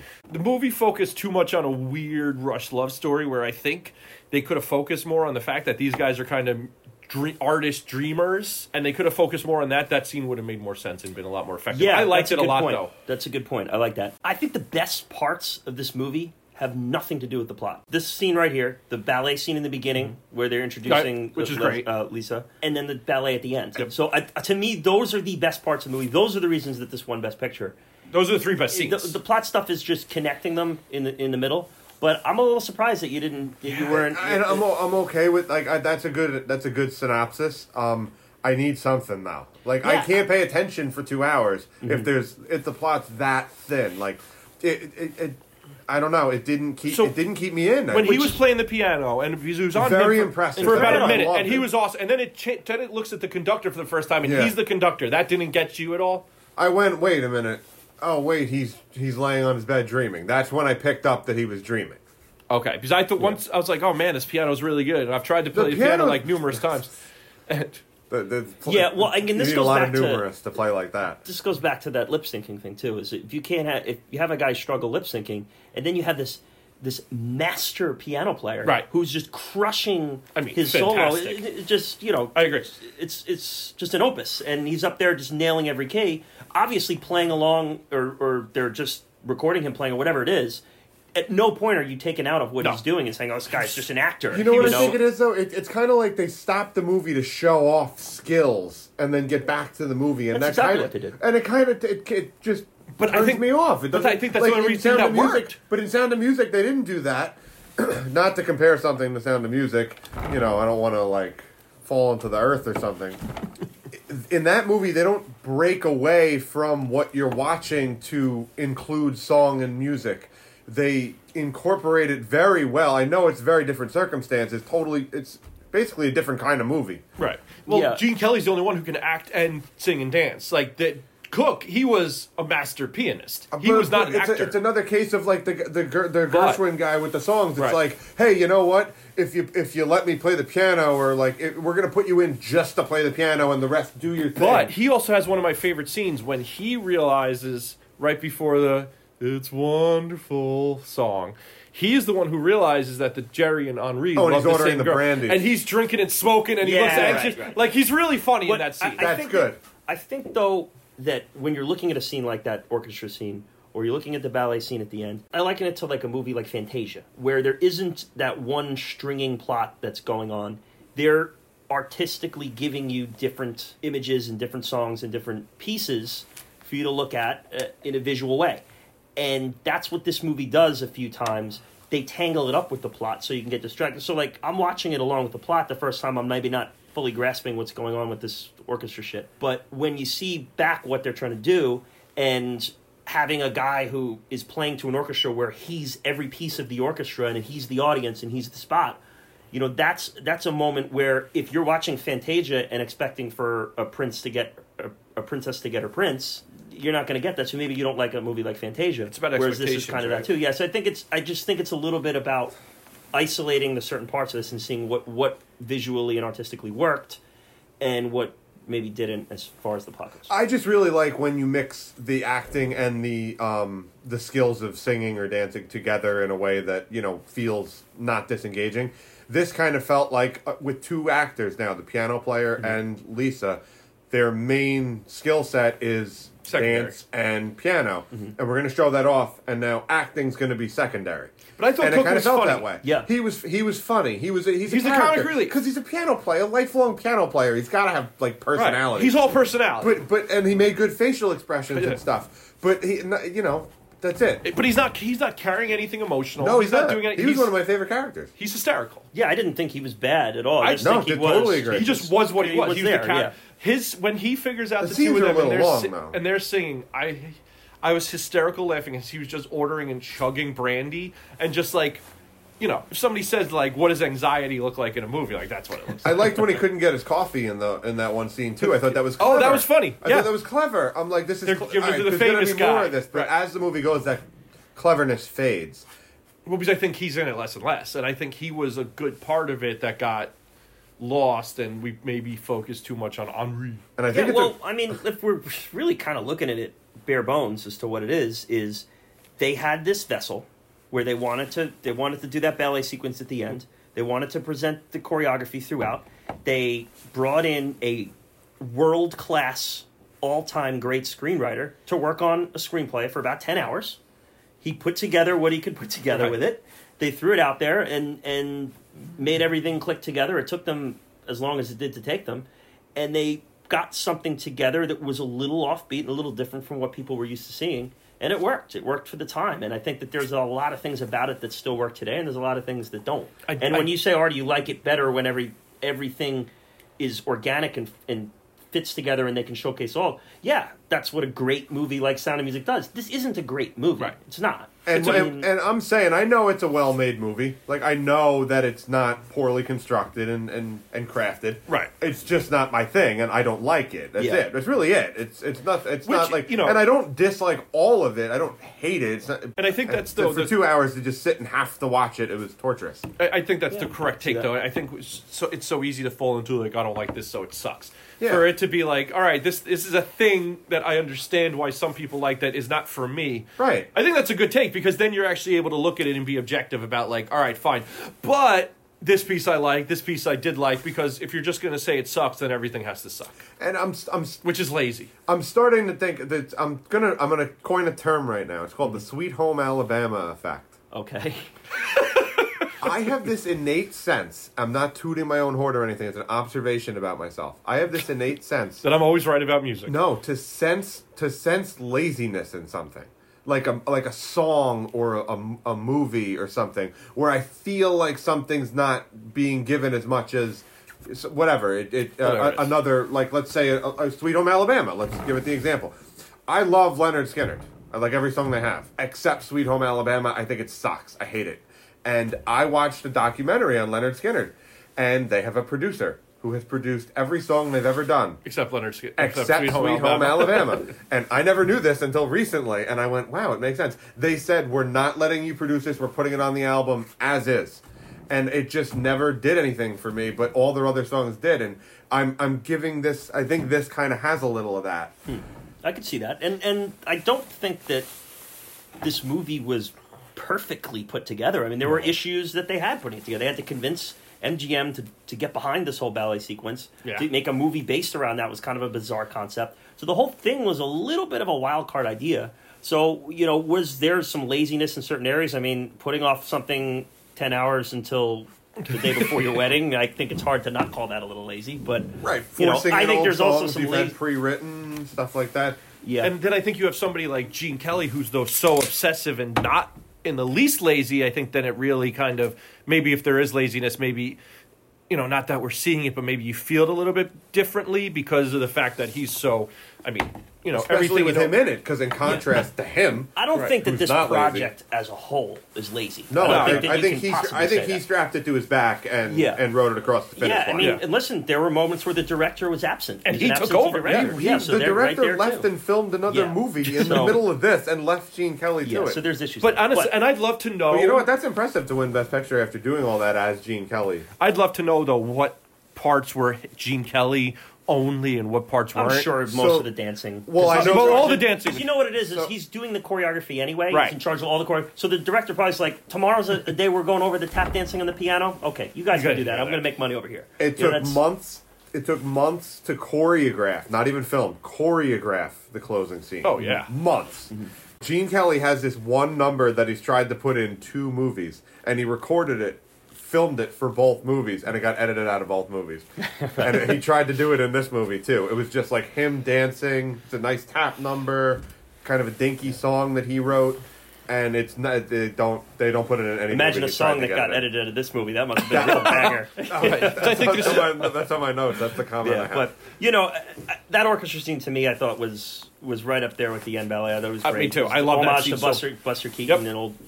You know, it, you know. To me, I, I think you know it's a little lazy to call something boring. Also, if we're going to put a lazy, I think Why is it lazy? to say boring, to call, just call something boring. If you're watching something and you can't focus on it because it's not keeping you engaged, what? How do you define that? If not, if I made you watch people play chess and you don't like chess, what would you say? This is boring.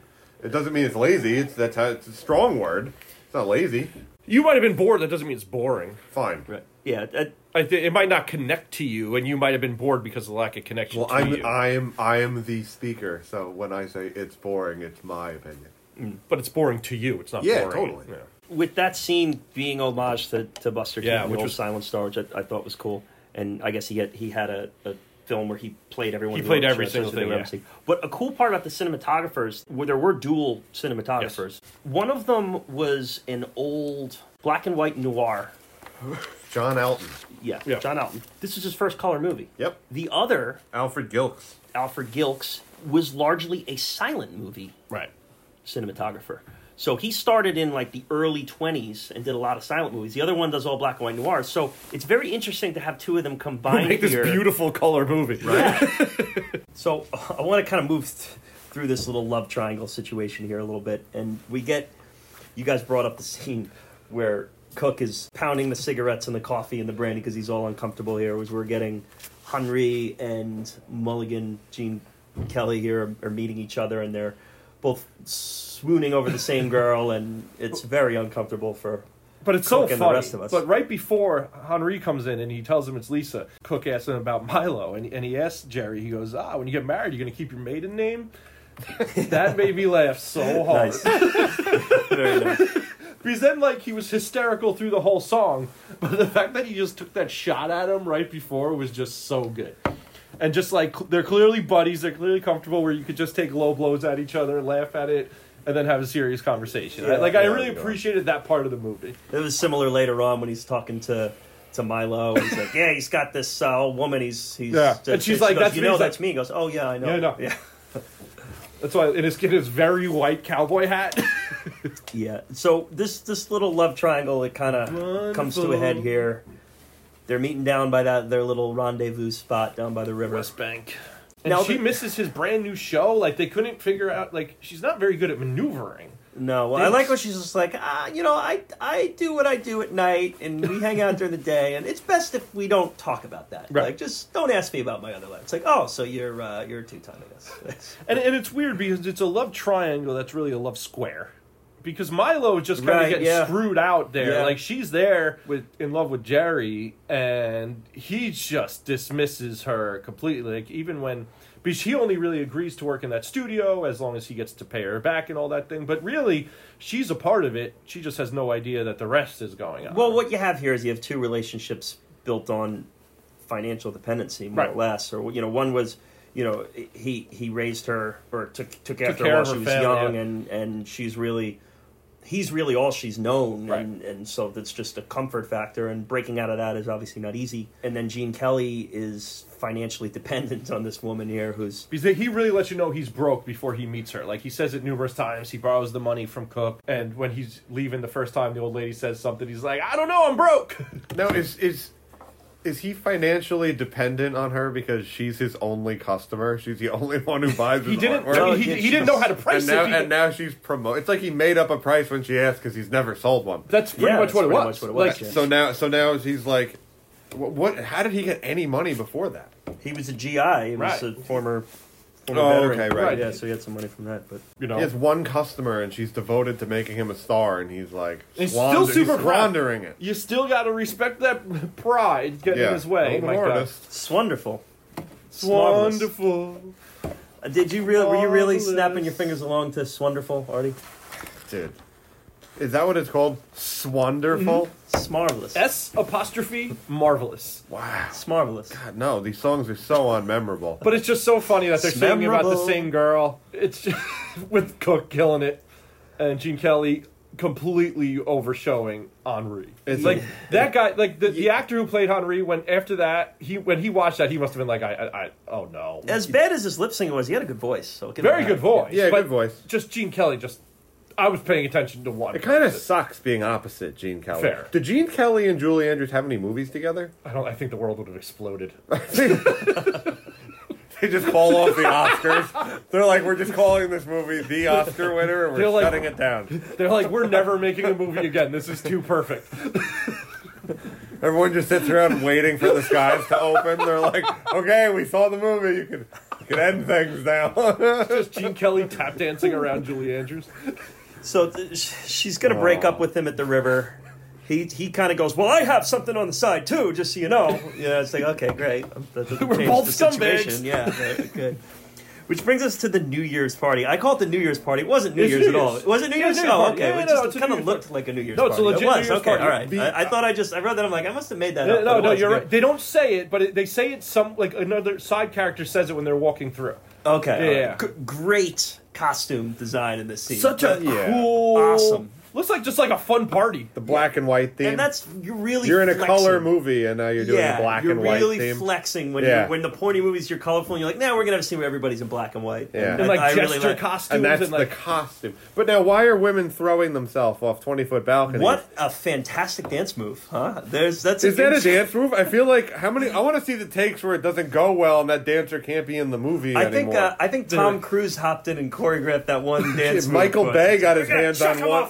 Off rails, Listen, catch him, There, there was or no, don't. What, what's what's there was no SAG at that point. There's no union protecting them. It's just you jump off whatever the fuck they tell you to you jump make off. it, you're in it. Boy, I tell you what. catches you, you're in. If I ever walk into a party and that's going in, I'll know I found the right party. Right. Here. That's that's a that's a hell of a move. I'm not gonna lie. If I walked into a party and people were jumping up balconies, I'd be like, "All right, oh, Being were they being jump were they jumping or were they being tossed? I feel like they're being both." Like, it was oh, like one, one girl, What- the one like- who jumped in Gene Kelly's arms, was just like, "Whew," and just jumped off like I was gonna. I want 25 feet. He caught her pretty smooth. But He still, really like, did. fantastic. Like I want like whoo. Got those big sailor It arms. had like it had Austin Powers dance party vibes, you know. it, it, it, Yeah. it danced. Well, by the way, all It was I was just, like, thinking, so chaotic. All I was thinking- And Cook playing piano and all the girls and they're just taking shots and Oh, wild. cigarettes. As a homeowner, all I was thinking the whole time was, who is cleaning up all this confetti? it's gonna. I would sell my house before I attempted to clean this. Oh, There, no. literally, at one point, Gene Kelly walked outside and just gets a handful of confetti to the back of the head. Some very pissed off extra. It was just like Eugene. Like the amount of confetti.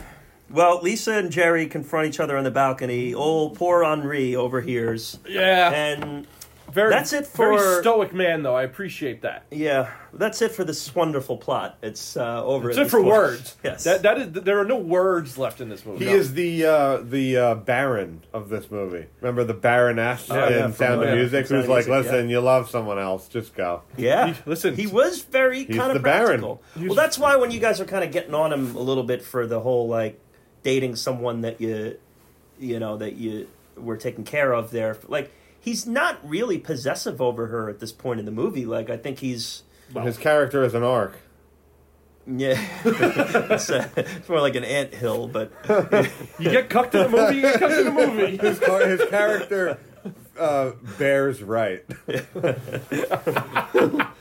the fork. it's a it's a slight merge. There's a arc. yield sign that he kind of rolls through. Yeah, so it's, uh, 20 minutes left in the movie, and there's no more words. We're Yeah. we're just we're speechless from here on out. And uh, Marty, you were as left was speechless. I. As was I. I, I was speechless for, for the last forty minutes. But yeah, no. Then this um, another daydream scene that just takes a fifth of the movie. so you were ballet scene. No, your thumbs listen, down. listen, I- I- listen. Take the scene out of the movie and just show it to me, and I watch it. Ton of appreciation Okay. for the way it's filmed. It's awesome in and of itself. I'm trying to watch a movie, and it's then they just cut away and do a bunch of dancing. It doesn't do anything So for me. I, I think part of this Doesn't problem do here it. too is if you didn't know it was coming. No, I had no idea. yeah, I didn't so know I was if you- watching a you musical didn't- until a week If before. you didn't know that this sequence was coming, and you didn't know that the last 20 minutes was a sequence, then every minute you're probably like, when's this going to end? When's this going to end? When's this I gonna was end? thinking, when is this going to end? 50 minutes into the movie, and then the last 20 minutes was a dance scene. That's why it was. So I could see that reaction. Yeah, That's okay. why It's- the, the rewatch is kind of You need to be prepped a little It's bit because I, I knew that, I knew that there was no words for the last thirty minutes of the movie. And I think you can say the same about that orchestra scene. Is the rewatch is kind of important for those scenes because you need to take them within context for what they are. your your uh yours to re like describing that scene of George's self one man orchestra made me appreciate it a little more. I did not appreciate it watching it. Yeah, again, you didn't know what's coming, and you and and I think that in the time that this came out, or even the decades afterwards, because that ballet sequence was what made it so famous. That it was, and they even see in the opening credits, it's American Paris featuring the American Paris b- ballet, Ballet. they, which I Yeah. actually don't love. I would rather them kind of just put it in there. Don't, don't But, uh, like, we I get w- it. I all right? was we on- get you got this big thing that you're proud But like of. I was on Let's- YouTube let's today, like that gets redone by like ballet companies. That's a, like Yeah. a p- big thing. So the background being as like something like someone drew and colored in, I thought it was awesome. Incredible. I liked it a lot too. Incredible. I- and here's what I like even more about it. We talked about the recreation of Paris through the set. Now you're recreating the set of Paris through this other Which set, which is you're, it's, a, it's a within the movie within the movie kind of thing. Like, Very Visually very impressive. Yeah. Right, like it's an artist recreating the place that he moved to, and I thought it was because like dimensions were right, but a little skewed, and just oh, it was so cool when he was just running through, starting and with the rose, ending with the Yep. rose. Really, yeah, really coming all great full stuff. circle. Like I thought that whole thing was great, and then you know, I mean, it took him a week to film, but it, it all looked so seamless. And it was about twenty percent of the budget of the movie. Yeah. it cost him. It cost him five hundred five thousand. hundred thousand and it was one point five or two point five to film. to- one to point make five, I it. think. Yeah. crazy. I made a pretty ignorant comment during this dance scene. Uh, To yourself, just out loud. uh, And no, you're gonna repeat it now? No, so at the beginning I said I'd never seen Gene Kelly. Like I, Uh-huh. so it's my first Gene Kelly movie, and I thought he was Dick Van Dyke for the first quarter of it because I couldn't different. It's just a healthier, younger Dick Van Dyke. And I said, I'm watching it, and I said, my wife walks by and goes, "Who is that?" I'm like, "Oh, it's, it's the guy who's the chimney sweeper from Mary Poppins," and she's like, "She's a dancer." And she goes, uh, I don't think it is. I'm like, it's Gene Kelly. She's like, that's not the chimney sweeper. I'm like, oh, yeah, you're right. I'm like, I don't even know if he's really tap dancing. It sounds like they put the tap sounds in afterwards. And she's like, he's like one of the best tap dancers ever. I'm like, oh, okay, well, I'll just shut up now. Yeah, I, th- I actually I, that was one of the things that I thought might save it is that you have dancing in, in your, you know, in your family. So I thought- appreciated that part of it, but I just don't like that in a movie. That's that's mm-hmm. really it. Unless the movie's about tap dancing or like Black Swan, where it, yeah, it, it and fits I think, in. I think for me, one of the things I look at too is within these 92 movies, if the tap dancing was smattered in throughout 60 of the 92 movies, I would be up to my ears and done with it too. You know, I- I, I- think that the fact that this is the only one this is in, you know, this and Singing in the Rain, and I don't even know if I can, you know, other than Chicago, we had a tap dancing scene. Right. Well, but I, I don't well, like. like, I think in small sets, what I'm saying, all right, this is what it is. I said before, I don't know much about dancing. I don't. I can't really Right. comment on it with any kind of expertise, but I can appreciate the good in it when I see it. And just as long as I'm not getting hit over the head with it, I'm fine. And Listen. this, it exists within this movie. I appreciate it for what this movie is, and I can leave it there. Listen, I mean, it's you know, watching Gene Kelly do it. If you know, if watch a you know one of the Fred Astaire, Ginger Rogers movies, like that's you know, I'll get into it. I, I don't need to see it excessively, but I enjoy it. I enjoy. I mean, for some reason, I really enjoy watching people dance in movies. I, I don't know why, but Yeah. I do. You know, and Gene Kelly's the best at it. You know, you watch Dancing with the Stars, and pretty much they every guy there is trying to figure out how to be somewhat near Gene Kelly. You know, Yeah, I that's, think well, that's, that's yeah. important. I mean, that's well said. Real quick, I have a logistical issue. Okay. Is he just walking around wearing tap shoes? Because like you're just walking on cement all day in tap shoes. Anyone who does tap dance is gonna know you take care of those. They only touch wood. You don't walk around the street and then break out into tap on the sidewalk. Yeah, I, I mean, this is just Especially one of a those. poor this artist. Is, this is just one of those moments in court where just It's, it's like the the bottom defense of the. rests. You know, like, yeah. and it's, uh, like we're, we're, we're better off with going to our next point. I think my answer is going to be yes, Artie. This is Yeah. like the bottom. no further questions. It's like the bottom of the feet in ghosts. In ghosts. Sometimes you don't want to see how the sausage Yeah. is made, Artie. Yeah. So why doesn't the ghost fall through the train? Yeah, why can he can't stand touch- on the train Yeah. but he can't kick the can? Like what? Right. what what's special about the bottom of his feet? In case you're wondering, we did a full episode on Roadhouse here at Best Picture Cast, and we went over the issues with Ghost and all that. So, all those American Paris fans out there who want to know, Yeah, there. Listen, Wanna know what we have to if say you're about a Roadhouse. Kelly fan, you're probably a Swayze fan. So That is Joey, thing. did, did you have any notes about the 20 minute ballet here? Did anything stand out to you in it? La La Land completely stole it, which 100%. is, and they they Well, admit he's- it. he's openly Yeah, said. He said he Damien goes, we're Chazelle said plagiarizing it. Yeah, well, Damien. Chazelle said we, we, we Right. picked the bones from this movie. I mean, listen, you watch La La Land, every single scene has to do with some musical. They catch, they hit Singing in the Rain, they hit everything. but they end the movie with the the big movie with- sequence. and it's, it's right there. It's and I mean even the final final scene of it is Ryan Gosling and, and Emma Stone holding hands on the West Bank right. on that you know on that river. Like I They have some tap shoes in that in, a- in a weird spot too. They're just tapping on you know Rodeo Boulevard. right they're they're, they're in the there. Hollywood Hills tap dancing is more tap dancing shoes at the party, I guess. Listen- Joey, I've never seen you get so giddy. You're so giddy about musicals. He's wearing tap dancing. I am. so he's right? actually he is. I didn't a little realize. tap for us. Oh. I love the movie La La Land so much. I yeah. I, I'm I'm I'm inferring as much. Before we get there, though, I, Yeah, I, yeah. I have a couple notes here on this little, But- this 20, 20 minute segment here Yeah, that I want to, I- I, want to call attention to. This creepy old guy dance he does with the cane, the hunched over. You old didn't guy. like that? What is the? He brings that back in in Singing in the Rain. in the Broadway there- musical part. What But is the I- deal with Because this? he does that with Lisa. Lisa. Yeah. And I think it must be because I watched it again t- today. It must be some sort of ballet thing because her and all the girls do it fully on their toes, and he's doing it in the tap style. I it think must it's a be. Gene Kelly thing because it's in Singing in the Rain. Too. It's So it's, it's, creepy. a it's a ballet technique that he adds character to. so he's. The- he's he, That's why he- the girls do it too. It's a it's a move, It's but about- he's adding the He's- okay. personality to Okay, it. It's kind of right. like the penguin tap move Yeah, that yeah, he right. does.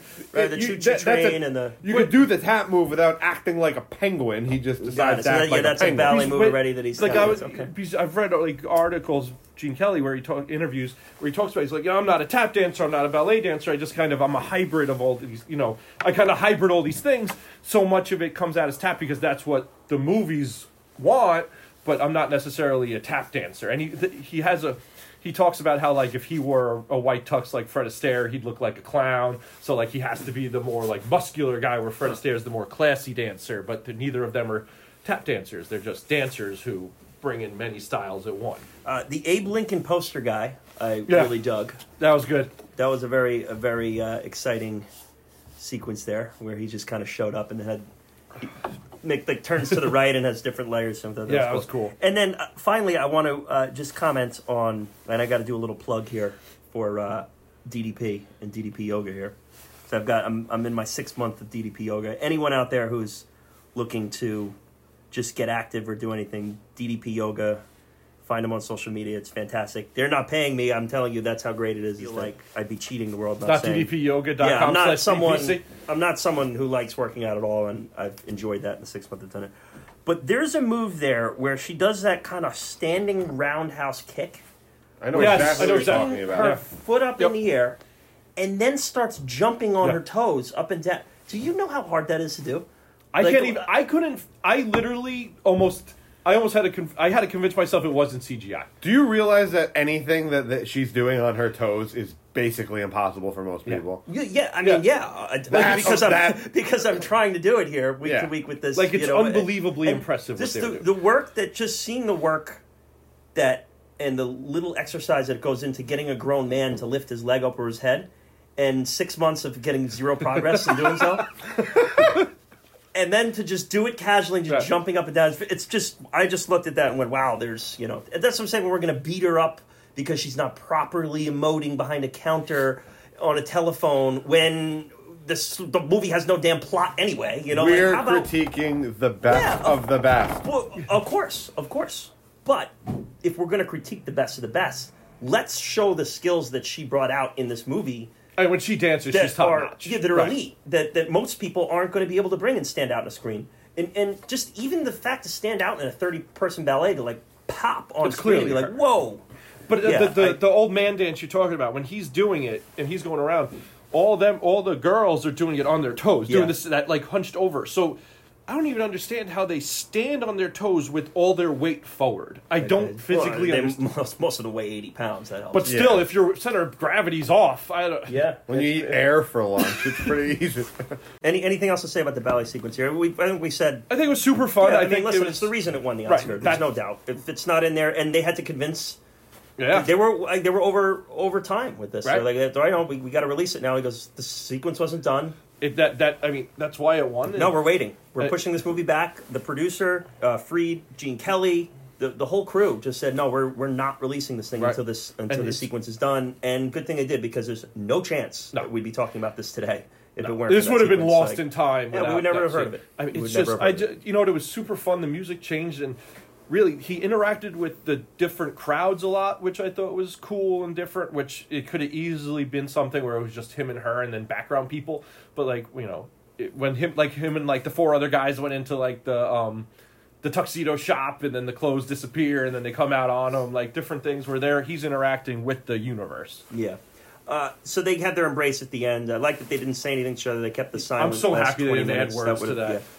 We get the old the end. I know you were all very excited to see the the end, so Artie. Artie Oh, I'm, I'm a fiend, and the end, love it. Big fan, especially we- in musicals. I wish we'd go back to the old the Me end. too. I, I wish. Well, we'd now every to that. movie has this has the singer at the end and the, the halfway. Yeah. Movies never end anymore. So, looking back on this movie, Artie, like, what was the worst part of it? Because this is obviously this is not a pleasant experience for you. No, it was bad. I, I think the part where I was just like, "What the fuck am I doing?" is eh, the scene with the children, and he's dancing with the children. That was my favorite music. I was,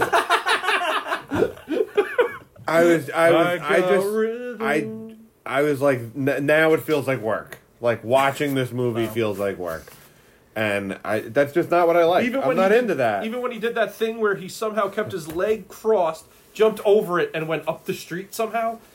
I, Like, how do you physically do that? I don't know. I don't care. I either. tried, and I ended up on my face. Uh, oh, you can't try things like that. I you might got to go to work. The I'm very day. optimistic. I might be trying that airplane maneuver after another one of these fiend modes. I'll tell you that. Oh God, where he's swinging his arms all over like It's- Why isn't that called the helicopter? Why is it called the fucking airplane? The airplane? airplane. That's, the that's a good airplane. point. I mean, that's a good point. Because Should be called airplanes the had helicopter. Oh, I guess propeller he's, a pro- airplanes. he's sideways. He's a pro- oh, okay. Before we go into the awards, we have a couple Twitter questions to answer here. Yes, I, I love the about this. engagement. The first is from pod favorite, frequent flyer, Catherine Short, at Kathy underscore Short. She always asks good questions. She's always Yeah. ready to go and, and ready for us here, so we have to be ready for her. Her question Do you feel like an American in Paris would have been stronger if the song and dance numbers had been skillfully weaved into the plot rather than just dropping in out of nowhere? Yes, I do, Catherine. Yes, And, you know, we obviously have discussed this a little bit. Leading into this, but I think that even with a thinner plot, which we established that it had, organic songs, you could have kept that thin plot and had a significantly better movie. I agree. If you had even just if there was one song, because I, I think so much would like go back to Sound of Music. Artie had never seen it, but when he listened, he was like, "Oh my god, that's where this is from." If there was one song where you're like, "Oh, that's where this is from," I think it's a whole. I think it holds up a million times better. I think the songs are just so unmemorable and so random. And the scary part about that is that they picked famous Gershwin songs to do it. So, but I guess memorable in the twenties is not right, but now memorable that's in the but we're- twenty twenties. We're, talking about hundred years ago, Yeah. and in a movie that's dated probably thirty years too late. Right. Yeah, and just you know, I mean, I That's a great point. yeah. If it had that one banger, One. If there was one song where you were like, "Oh, that's where this is from," Right. That's what we had in Going My Way. Exactly. Exa- That's where we had going in my way. That's what you had in song, Sound of Music. well, so no, there- Sound of Music is there. Every song is right. Oh but if my there God, was this just, but from there that. was one in Going My Way where we were both like, "Oh, that's where this." Where Yeah. Oh, if cool. there's one, it brings you in, and I Yeah. think it just connects differently. Where, and again, I like this movie way more than you did, but with but. Yeah, and you know, it's- there's, the music really Did hurts you it here. way more? I you hated it. I was not torture I- for uh, me. I watched it twice happily. But I also okay. No, jo- Well, and then, Joey, okay. this you said. And yes, that's way more. wh- how would you evaluate this? I think it's a good movie that we'll is- get to it in the right, more right. descriptive. I think but- it's a good movie that I think the unmemorableness of the songs hurts it. yeah, yeah. I mean, and I think. But I like Catherine- the I Got Rhythm. I love the orchestra and I love the ballet though. Yeah, I think Catherine had really got to the Yeah, I root think of the she- issue. There is that these songs just kind of were sprung in there, and in going my way, already the, with that one, a song in the movie was the Billboard number one song Right. of that year, Oh, which was wow. like the first time that ever happened. Right. So It's just- it's it, so it had some relevant just- music in it where this it just wasn't, and it's supposed to be this relevant music That's from this the- famous. But again, if Oh, this no. movie was pre, you know, I think setting it after World War II, which again, it's real time, it's 1951, so that's fine. But I think setting it after there hurts because the music feels dated. That la la la, that that that song that he sings for on the West Bank, the "We're in Love" song, that does not feel like a 1951 song. That seems like something that was written in That's point. 1910. And I think point. that for us now to be 70 years later feels even way more dated. Yeah, and I think they were playing to the contemporary box office. They Right. weren't. They weren't trying to make a movie that they'd watch in seventy years. and which years is later. fine and you know good they worked so you know Even the songs they try to make seem organic, like the one with the kids, Mm-hmm. like oh, I'm just stumbling into some kids, I'm going to sing, and there's some Right. bystanders. Teach 'em some That has nothing to do with the movie. Yeah. The song has nothing to do with the movie. but he was happy that he just met milo and he finally made money for the first time and he was teaching the kids a little bit of english even though we taught them two words but and Is that was- real or did you create that? that really that's what that Yeah. that's about? Yeah. That song is about that? yeah That was the point. That That's- was that's like, literally I'm It, saying- why seemed- he it, did it it. just felt like it came out of did nowhere. you and I- listen to the words I tried to. I'm telling you, it's hard. It's not. Yeah, and they tr- and like they had that little segment in the beginning where it's like, "Oh, those are three of my friends out Yeah. there," and they're like waving at. Me. I him. give think like, they American stuck bubblegum. that in there to make the music Yeah. scene make more sense. i give them bubblegum and i teach them english Yeah, yeah. He, they wanted to show that he was like man of the people a man of the people. Yeah, we're walking the streets, and, and he's everyone knows who integrated he is. well. He's the And even during his like narration scene, he says something about how like back home everybody said I didn't have any talent. They might be saying the same thing over here, but it sounds better in French. sounds a little better in French. Yeah, that's a good line. This movie had a lot of good lines. It was front heavy with the witty yeah, lines. that it died that- yeah, well, that's what I was saying. It kind of lost steam I as it went, and then they're like, boom, at the end. after Yeah. the orchestra scene, like the the dialogue felt very lazy because it was almost like we have 15 minutes until we get to the the ballet. Fuck it. Yeah. It wins Best Screenplay, and it technically is the first Best Picture winner to win Best Original Screenplay. Technically. Now, Yeah. the, the reason I say that is Going My Way won adapted screenplay, but it was adapted from a story by director Leo McCarey. Right. So he, it was his own. T- I look at that and just He like, won that's why was that not nominated for? Because he wasn't involved in the Right. screenplay process. So I guess two other screenwriters. Today, that would have been in, in, in the original category. It would not have been in Right. the That that, adapted that was just they. They, They also just, had the best story Oscar back then, and he was Right. nominated for that. So that I, just different times and different categories. So this, by by virtue of that, it ends up being the first Best Picture winner to win original screenplay, which is interesting because, like we said, there's not a whole lot of screenplay to it. you right. know? I mean, he wrote it in 12 hours. How? And Lerner the screenplay writer. His music is still used in TVs and movies today. And, right? And I mean, his his IMDb is outrageous. Yeah, if you, and you just look at, he's still credited Right. in. He's, he's, He's in been dead Breaking for 30 Bad, years. Yeah, Breaking everything. Bad, The Simpsons. e- e- pretty much Yeah, every major TV show I that started came out. so I, I started writing down things and then it just became overwhelming because Yeah. it's so much what he's involved in that I was like, you know what? I can't even do this because it's just Yeah, every decade of television, every show that you can think of, from the Wonder Years Yep. To to Frasier to Seinfeld to The Simpsons to Family Guy, it just straight through. One of his songs is used in it because he's just he's he's majorly accomplished songwriter. so like him writing something in ten hours is way different than me writing something in ten hours. the right? totality of it was was not great. I mean, hey, listen, he won the Oscar for it, so you know, good good for him. I think a little bit of it too is is that most of the great movies that year were adapted works. You know, Streetcar Named Desire and Mm-hmm. right.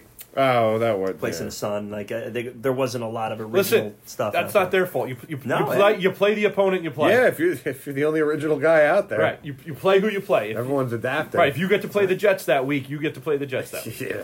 Our second Okay, our- question. Yeah, our second Twitter question is from Jeffrey Care, Care with a K. Another And- great contributor. Yes, this contributes a lot. You can check him out on Care Reviews. Again, Care with a K does a, a lot of great work out there too. And he asks Had an American in Paris not done so well at the Oscars in 1951, would Singing in the Rain have fared better the following year? So, this is a, a, great question from Jeff here because Singing in the Rain is obviously a, a well-known, highly touted movie. It's very, it's up very high on the AFI top 100 list. It's considered one of the best movies ever made. It wasn't even nominated for Best Picture. Shenanigans. It was nominated for two Oscars Yeah. and was pretty much just forgotten. But it comes out the year after this. Gene Kelly gets an honorary award at this Oscars with American Paris. So the American Paris wins Best Picture. Gene Kelly gets an honorary award that same year. Then the following year, Singing in the Rain comes out. They're probably like, all right, All right, enough. Gene And now Kelly he fatigue. directed it. Gene Kelly fatigue. He's directing this now. Like, all right, we, we, it has the big dance sequence at the end.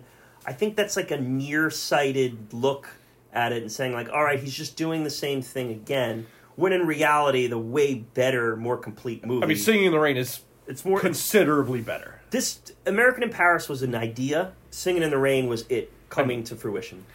We, we talk about memorable songs, right? Singing in the Rain has Singing in the Rain, Good Morning, and Make 'em Laugh, which are, you know, everybody's heard them all. Everyone knows "Singing in the Rain." If you don't know "Singing in the Rain," at least. And good morning, good morning. It's in, like, You just hear every every coffee commercial. person. Oh yeah, yeah. and then Make 'em Laugh ends up in places all the time. Yeah. And actually, funny, um, because why not? I was watching the Make 'em Laugh video scene before, and um, actually made me think of Birdman. And he talks about how um, you could learn Shakespeare and be part of the elite. The, you'll have all the critics at your feet, but you'll have nothing to eat.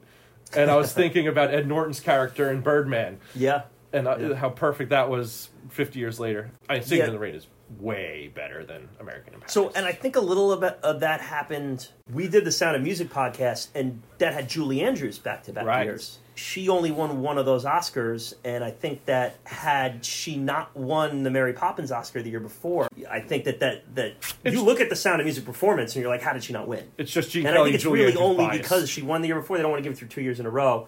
Same deal with the whole. Their the Gene Kelly fever is over.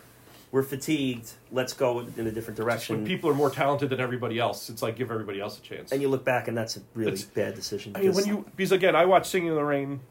Again, I've seen it before, but like you know, within a week of it, it's way. It's just And so it's different. a really rough Best Picture winner that year too. Is I think that's the greatest show on earth year.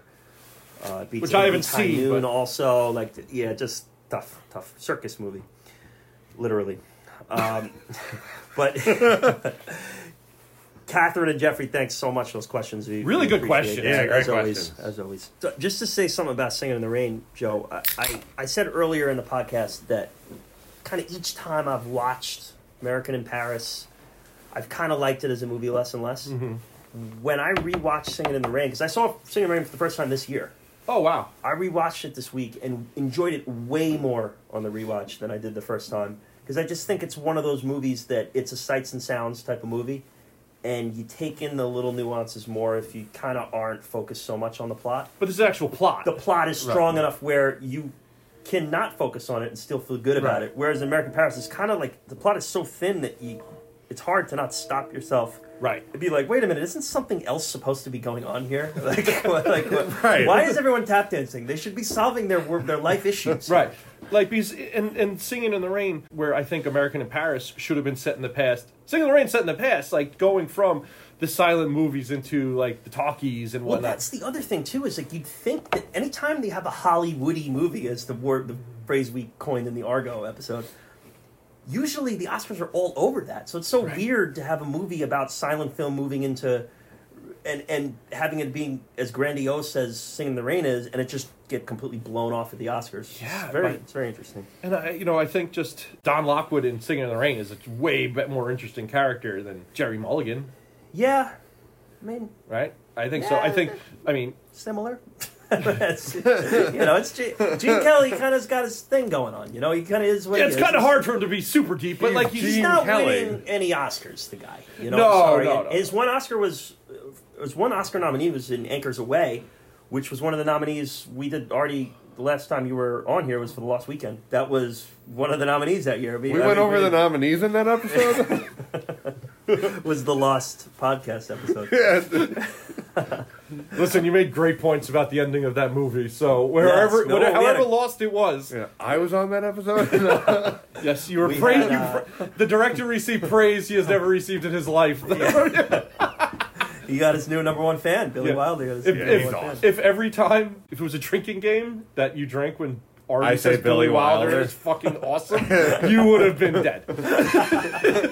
That's good. he really is. we talked about Singing in the Rain not getting the Oscar love, but La La Land had all those nominations and then didn't. It had that I mean, weird it got the thing. tease, it got the fake win, it got the fake yeah, out, which yeah, but I kind of think honestly that I'm okay with La La Land not winning that one because I think it's important for us to establish that just because you come out with a movie about making movies and being in Hollywood and set in Hollywood, you're going to win an Oscar. I think that's a bad precedent. Like I, I, I agree you can't just you. give that the Oscar every time it comes out. no, but I think that I, I like Moonlight. I, I think La La Land's better. I was a Hacksaw Ridge guy that year. God, uh, Hacksaw Ridge is so good. Yeah. Yeah, Hacksaw Ridge that. is a great movie. movie. And honestly, Manchester by the Sea also. I haven't seen that one. That's what I have Oh, to my see. yeah. goodness. I'm not saying La La Land should have won, but I like you know, I and I think I understand. I like it disproportionately, probably better than it is. Like I I, I get that. I really like, but.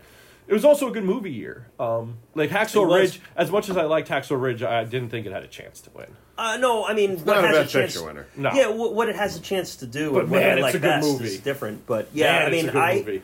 Man, does he know storytelling? But you know what it is? Hacksaw Ridge is super rewatchable, right? Like how Oh, many times serious. have you guys watched that movie? My God, catch the beginning, you could watch it. Catch the middle, and Doesn't you, matter. you leave it on. Joey, you have any more love to throw out there for La La Land? Yeah, how much Or time do Singing we in the have Rain? for La La Land? I think actually we're gonna move the microphone to the floor. Joey has a tap number he's prepared. I've been taking taking a little bit of a beating in the group uh, chat these days for my kind of ho hum appreciation for Ryan Gosling. I mean, everyone seems to love this guy. I just think he's just kind of Great. just a B plus player, man. I, I really. I, I told my, my wife, who normally rolls her eyes at me when I, I, I talk about movies or you know takes on movies, and I was like, ah, Kieran said Ryan Gosling was B plus, and she rolled her eyes. She's like, what is he talking about? wow. I, I mean, I think, I think, I mean, so La La Land, Drive. I think Blue Valentine's his best. Yeah, but okay, so Drive was one of the ones that you guys brought up to me, and I watched it this week, and it's an awesome movie. It's an awesome movie. I had a blast watching it. But what does he do in it That's not his best. that anyone Blue else Valentine's, can't I hop think, in is and his do? Like best. Colin I haven't Farrell. seen that. Colin Farrell could have starred in Drive. I think and he it would have would've- been the same exact movie. How I thi- dare you? No, I'm just kidding. I'm totally. I think kidding. Colin Farrell. Jeremy gets- Renner could have been in, in Drive there, Artie, your, your boy. He would have been Jeremy Renner though. Jeremy Renner would have been Jeremy Renner driving a car. I just don't. I don't. Uh, Ryan Gosling is just. He's a good looking guy I who's think- just a movie star, and I just don't see where this. You know, he needs to be appreciated for his wonderful acting. I just don't see it. I think. I mean, I don't feel that way. I don't feel he needs to be. Like, I don't think he's like this. I don't think he's the best superb actor on earth, but I, I think he's in movies I like. And I think, Yeah, okay. but I think That's- he's consistently good in like different things. Like because then he's also in The Place Beyond the Pines is awesome. play. Well, that's movie- that's next on my list. that that's the other one in. that they're that saying I he's gotta good watch. in. He's that's re- his best movie. I Blue think. Valentine's. I haven't best seen. Blue Valentine. I also though, haven't or seen La Blue La Land. Valentine. So those two, I, but like then like And then I'm the other one I haven't say- seen is Full Nelson. So now there you go. It was like, oh, you haven't seen his But then there's also- wait, I haven't Then seen. he's also- I haven't seen La La Land, but I can tell you that's not his best movie. I'm not. I'm saying Blue Valentine's the best movie. I'm not saying All La La right, Land's his all right. best movie. I think Beyond the Pines is be- he's better in that than in La La Land too. One aspect of Beyond the La La- Pines, he's awesome. Yeah, but I, I also think like another movie he's good in, and he's in Crazy Stupid Love with uh, Steve Carell. Like he's really charming in that, and that could have been a cheesy, stupid role that he pulls off. And he's also really good in Nice Guys. I haven't seen that either. Yeah, he's fun in it. Like he does different things. You know what? Everyone loves him in The Big Short. He's kind of hammy in that movie, though. I He's mean, not great in that. He's he insists upon himself in that. I love that. I love that, that movie. phrase. Like he's like, here I am. I'm the next Ben Affleck in Boiler Room. And I'm the next Alec Baldwin and Glengarry Glen Ross. Listen. And I'm gonna cut this promo and you're gonna love me. Like I, it's just like we've seen this before. What we I know about him is he is an absolute liability in quarterback. I didn't think he was great in the uh, Big Short reference. either. But you know what though? In La La Land, he learned he didn't know how to play the piano, and he did all that piano. That wasn't CGI. That was him learning how to do it. Um, I can there's always- some I can always- cutaways there, Joey. John There's some Legend cutaways talks about there. how unbelievable. it I is. could always appreciate a little Like, like, he learned learning how to the do that. skill. Right. You know, like Adrien Brody did it. I, I But I there's could cutaways appreciate in that. too, though. There's cutaways in both of those where they just show his hands and they aren't his hands. Like, No, those are his hands. The whole everything's movie? him. Yes, everything's him in all that right, whole movie. I, I don't. I don't have that fact ready, so I'm going to. Jamie I'm gonna Foxx defer to too. you. He's super musical though. But He's yeah, done like, them all. that- those But he were was his great hands for I'll, the time. I'll, I'll defer to you on Even- that, but uh, there to me in watching it this week, and again, I didn't Anyway. done the research about it, but I like there were shots of his hands alone where I'm like, those aren't. No, those are his Right, hands. he plays and even piano the whole movie. yeah, even John Legend, who's like you know a musician, was like said he was like jealous how quickly he learned how to play piano at such Well, a my if you question really is, just have nothing learn- to do but learn how to play piano Right. for a He- movie role, you're gonna get good at it really Not quick. really. I would not be able to do that. If I tried five hours a day, I would He- not learn You're how to not do that. Ryan Gosling, Joey. Ryan But you said was if you- Joey. Uh, you know what? I'm No, a- no. I'm pretty musical. Joey, uh, but Ryan, Ryan Gosling's Gosling was- super musical. He was on like the Mickey Mouse. He was Club or almost in the. Backstreet Boys. That's what I mean. Like he's he could probably handle learning a musical instrument. He's been around music his whole life. Oh, he probably was a great candidate for the Backstreet Boys until he had to sing, and then, and then they heard him sing, and they were like, "Oh, maybe you're better off." I love the fact being." that he's not a great singer and he sings. I Like, that actually makes it- do like that I like too. that I like better. that. I like that a lot. That gives some charm to that Right. movie that he's not a great singer. if a he great was like singer. an unbelievable singer, I don't think Yeah, I and, like it and the much. dancing scenes too, where they're kind of like they're actors who learned how right. to dance and learned like how they're to sing. kind of they're kind of like normal people trying to kind of dance a little bit. It's not perfect. Like I love that. oh, you guys are making me want to watch it.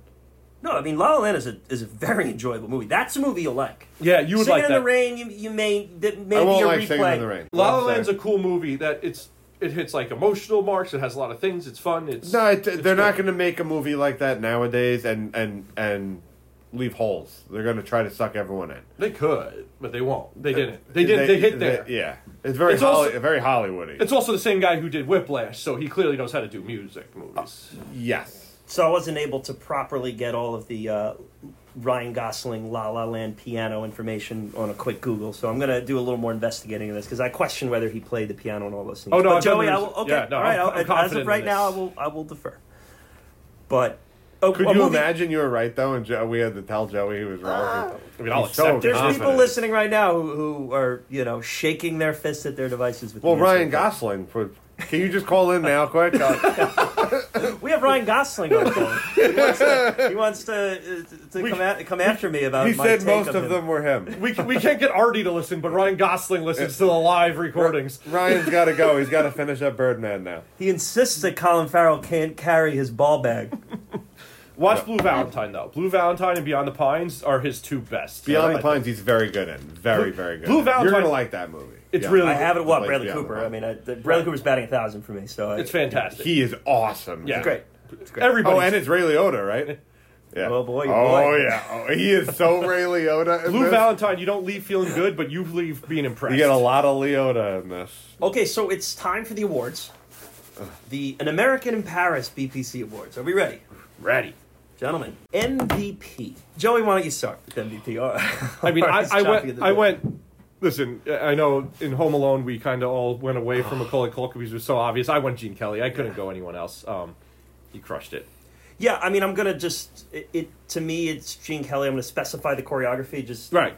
I mean, He did again, too much. Watching that watching that ballet sequence again today. Just I just just so much going on. I can't even get my head around No. watching it, let alone like re- planning it out. And it's He acted, choreographed, and directed most of it. but hopping in as the director. Right. I mean, it's hard. It's there's nothing here without him. So and there's no me- there's no close second. It's not like oh, He's there's most someone valuable. right there. So I, I think you just have to go Artie, value where it is. what do you got here? My MVP is John Alton and Alfred Gilks. The Uh, cinematography. uh, I believe actually they won for uh, best director of photography, best cinematography. Yeah, cinematography. Yep, Yeah, they did. so they're my MVPs Okay. because the movie is incredibly well shot, even with the shitty stages in the background that don't look like Paris. Mm-hmm. They look like studio. They're well shot. They're well framed. The camera moves very well. Uh, Really well done. Yeah, and it's Can't argue that. kind of wasn't focused on the cinematography in in doing this. And when you brought that up in the beginning of this already, I'm like, oh, you know It's what? one of the really only was things kind that of. It was it's really one good. of the only things that kept me interested. Yeah, if not for that, it would have been Broadway Melody all over again. Well, But Wow. the cin- really would have. But the cinematography was good enough where I was like, and and Gene Kelly's facial acting is, is very good. And Artie, you will know that in Singing in the Rain, they reprise the Broadway mel- melody theme. Why? I don't know. I, I had forgotten about that and rewatched it. That opening song that he sings, they Gene, Gene Kelly performs that song in the Yeah. middle of Singing So he can't Rain. just let this guy have his moment. He has to show him up. I'm Gene Kelly. It's like, oh, I'm paying homage. No, you're not paying homage. You're just You're you're better. pissing You're all gonna over his make grave. No, yours is gonna be the memorable version. You're tap dancing on his tombstone. yeah, literally. At one point, they're just tap dancing on his face. yeah. LVP, Joey. Um, I, I like Artie going. Artie's the Wait, most interesting. what was to me, your so- MVP? It was Gene Kelly. Yeah. That- Oh, okay. LVP, I went purely acting, not dancing. Um, and I Uh, went. I knew you were going to do this. So I was fighting you early on. Yeah, I It's- know. it's- I it's- said I, okay. Leslie Caron is Lisa. Okay. Um, her dancing, fantastic, Bad and she take. was there, but her acting was so bad. It was so bad. I'm I- gonna I, I'm gonna go out on a limb. Totality Wait, of the effort. Am taking though. out the Value- dancing. You can't take. I out am. that. We're to, we're talking about the value of what I- she brought to the project. If there was someone there who could act a little bit, I feel like the plot feels less thin. Joey, I'm gonna go out on a limb here. I think that's your first ever miss for LVP. I think you've been hundred percent with everything, and that one, she's not the least. You always have a good rationale. You're like the person who adds the least to the movie. She adds to the movie. She did, she As a does she does some things on screen that bring her above everyone else around her on screen. Like she she sh- literally stands out in moments where there's other people on screen. Honestly, even Gene Kelly kind of drones out at times. The, the acting just took me out of it. Like she took me out of the movie when There's she was definitely acting. big- That it just hurt it. There's You can tell it's her first ever Yeah, acting and listen, movie. she's her dancing was fantastic. So I'm not, but it, it, it, it was. I think Let you me- have to put her acting in context. That's just my, the, my my opinion is you have to put the acting in context because of what she's bringing to this film on the on the other side of it. That's But- fair. Let me tell you the real LVP. The scene of Jerry and Lisa by the bridge at West Bank singing and dancing, uh, uh, like in uh, what are they? The only two people in the whole city, and then it's just mad awk, mad awk. like, and it ties into my Shaw at some point, but but that's that scene of them just singing and dancing, and then they quietly dance, then they walk off awkwardly. It's all just very uncomfortable, very uncomfortable. So there's that that. That scene is uh, all whole thing is you the can wrap LV the. thing. It seems like you can wrap that whole rendezvous spot into your LV. That you is like it's set terrible. of it. you didn't oh, like- it's terrible. You just hated anything on the river. Yeah, it was all. It was bad. They kinda walked down viewed- the stairs. You know what? They like lowered themselves. Get it? It's a metaphor. They walked down the stairs. I kind of viewed that whole river sequence, like that whole scene, as just a s just a, a symbol of them having sex somewhere because they couldn't show anything Right. sexual because of the Hays codes Right. and the censorship. 51. You couldn't And yeah, I think it was like the river was just kind of symbolism for them, you know, because they're always finding alone an apartment there. banging Yeah. somewhere. But yeah, uh, I mean, what really? yeah, that's what I that's what I took it as because they Alright. can't because they have to you have to ha- show an affair, but you can't show an affair. So how Right, do you do it's it? a very and that's what So one of you the show things. it through like a choreographed ballet. Well, no. I, I can't defend the, the tap dancing, and that's I can't. do that. Uh, I'm with you there. But Thank you. One of the reasons why they said Lerner won this screenplay was is the amount of Inappropriate stuff. He got past the censors. yeah he had to tap dance Yeah, around the literally, yeah. censors. Like, is what he oh, did. God, Jesus! He did it. He did it. You, you know what? I thought I had the tie-in award with Yeah. the hanging reference, but you you got it there. But yeah, but those all the Hays codes and everything doing, and to show like a literally people just having affairs and have like the people having the affairs and tricking the others win in the Yeah. end. That was a no no back then. You could not Yeah, the have fact- the bad guys win. The fact that it was a happy ending was really unbelievable. and, like, and the people who were getting fleeced right. were not part of the happy ending. No. Like that's that's so against what. So for him Right. to make that work is kind of what they say won him that award, which makes some sense there. But and that's why I just kind of wondered is he just his river was kind of was like "Meow, chicka, meow, Makes me, it makes me wonder about his marriage. 'cause river he was wrote the it 12 zone? hours right before the night he got married. Like, what's going on in his personal life? He has all this in his head that he could put together this love qu- quadrangle or whatever Yeah. the fuck it is. True. I mean, my what I think Love was, square. What what I think happened is is that they didn't tell him about the ballet and the end, and he's like, "Oh, this movie stinks. Like, I'm just gonna whip this shit together." There's an idiot with uh, He's like, dancing on the piano, and he's uh, like, oh, let's go. They came up with the ballet after the screenplay was yeah, so written. he yeah. didn't. So he He's didn't like, know. oh, he's like, oh, this won't get past them. Oh, this won't get past them. Yeah, ah, He's like, oh, the river is the bone zone. Yeah. this is an easy paycheck for me. He's like, we're gonna call it West Boink. he's, like, he's like, we're gonna call it West Boink. They're like, no, we can't call it West Boink. We're going with West Park. How honeymoon. We're going on our honeymoon for a month. It's gotta be West Point. Yeah, and J- Joey, I'm sorry to battle you on that there, but I just felt No, it coming I- the whole episode. I, I, get- I was felt like I was fighting you on it You the whole were. time. I saw it coming, and hey, LVP listen. for me is the younger Gershwin brother. who Okay. force fed these songs into the into the movie. The songs stink. Fully to Let's the be- detriment, Let's be yeah. completely honest here. These songs They stink. They stink. They have nothing to do. It's a musical with anything that's bad going on. songs. Like Yeah. you said, there were movies written in the 20s. There were. Probably before the 20s, a lot of them. There were two world wars in Right. between when these songs were written and then this movie came out. And just And that context, they're irrelevant. those, those 40 years of life, the world changed twice. So Ira Gershwin with my LVP. Uh, participation award. Joey, who'd you toss the old uh, the old complimentary trophy too. I did Oscar Levant as Adam Cook. Really fun character, uh, great piano player, and um, I think he was he, he was both a really good musician with a cool scene, but he was also comedy re- comic relief at times, um, which I think really helped. So we ended up having a much more of a conversation about him than I expected to, but um, I wanted to make sure he got some Yeah, and the orchestra scene kind That's of really cements him into this one. yeah, I love that scene so much. Yeah, very very cool. Mine is uh, is your LVP Leslie Caron in this. Uh, I thought that she was put into an an unusual situation that you normally see in these movies. If we just go the ones that I mean, there's been a few film debuts in them, but this is one where she's kind of the center of a lot of this movie, and I just thought her her ballet sequences were just next level. And at the age of 19 to come in and, and do that, I, I just Ballet thought- was yeah, next thought- level, but but she but she built the career afterwards. If she if, Right. if she had like a couple of other credits and was gone, but she went on to hmm. become a big time actress, an Oscar nominee. I'll But we're, give I'm only the- talking about this movie. Yeah, I'm not talking. When I do this, I don't talk about full careers.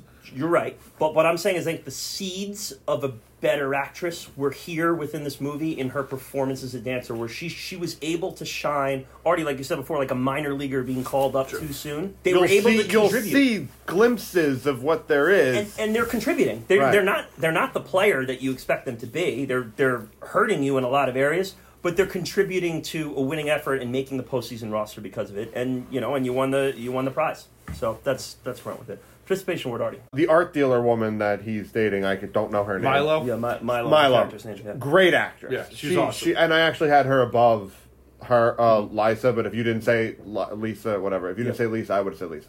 But uh, she's awesome. Yeah, she's, she's a great. really good actress. You articulated that well throughout, and I, I agree with that. And and I thought I just yeah, I liked both the women in this. I thought I thought they I thought Milo was so much better. Yeah. Uh, well, just Well, definitely sure. a more seasoned actress Yeah, for sure. Just more interesting. Now. She rivaled Gene Kelly acting wise. she was great. We're going to talk about Leslie Caron again in Gigi, where she's the, the And main it's the same, role same screenplay writer. Yeah, same screenplay writer, same director. So we're going to talk about her again. And and Leslie Caron actually spoke in my hometown, our hometown, Artie about, about ten years ago at the Really? Cinema Arts Center. Oh, wow. Out here, yeah, I was I saw it and I kind of wanted to go and check it out. So I think I had just seen An Oh, that's American in. Paris or Gigi. I don't remember which one. Yeah, so it was kind of cool. And she's still alive today and live and kicking. I think she's approaching her 90s. She's like 89, 88, 89. She's getting up there. Oh, she's But kicking. live and tapping. Scene of the movie, Joey. I, wait, real quick. Just a thought. If Gene Kelly is walking on the sidewalk in tap shoes, then you would literally hear every step he took. But scene of the movie, Joe. Not gonna suspend the musical disbelief here. Yeah, again, yes, Artie. Yeah. Oh man. Scene in the movie, Joe. Uh, so I went to ballet. I, I just thought it was Okay. Yep. fantastic. It was between that and the orchestra, or the um, Yeah. So just the I mean, introduction the, to the only Lisa. answer Yeah, is the right. ballet, unless you could go with the orchestra. If we if we separate the ballet, I'm right. probably then- going with the Then orchestra. I go with the orchestra or the introduction to um, Lisa. Yeah. You, you want to cover all the good scenes before we get the before we get to That- that everyone only else? but there's three answers. Joe, Yeah, well, I want to say mine. well, we got three people here. Three People. Well, you said separate from the ballet. Artie scene of the movie. Lisa's, intro- Lisa, Lisa's introduction sequence. I wanted to get to.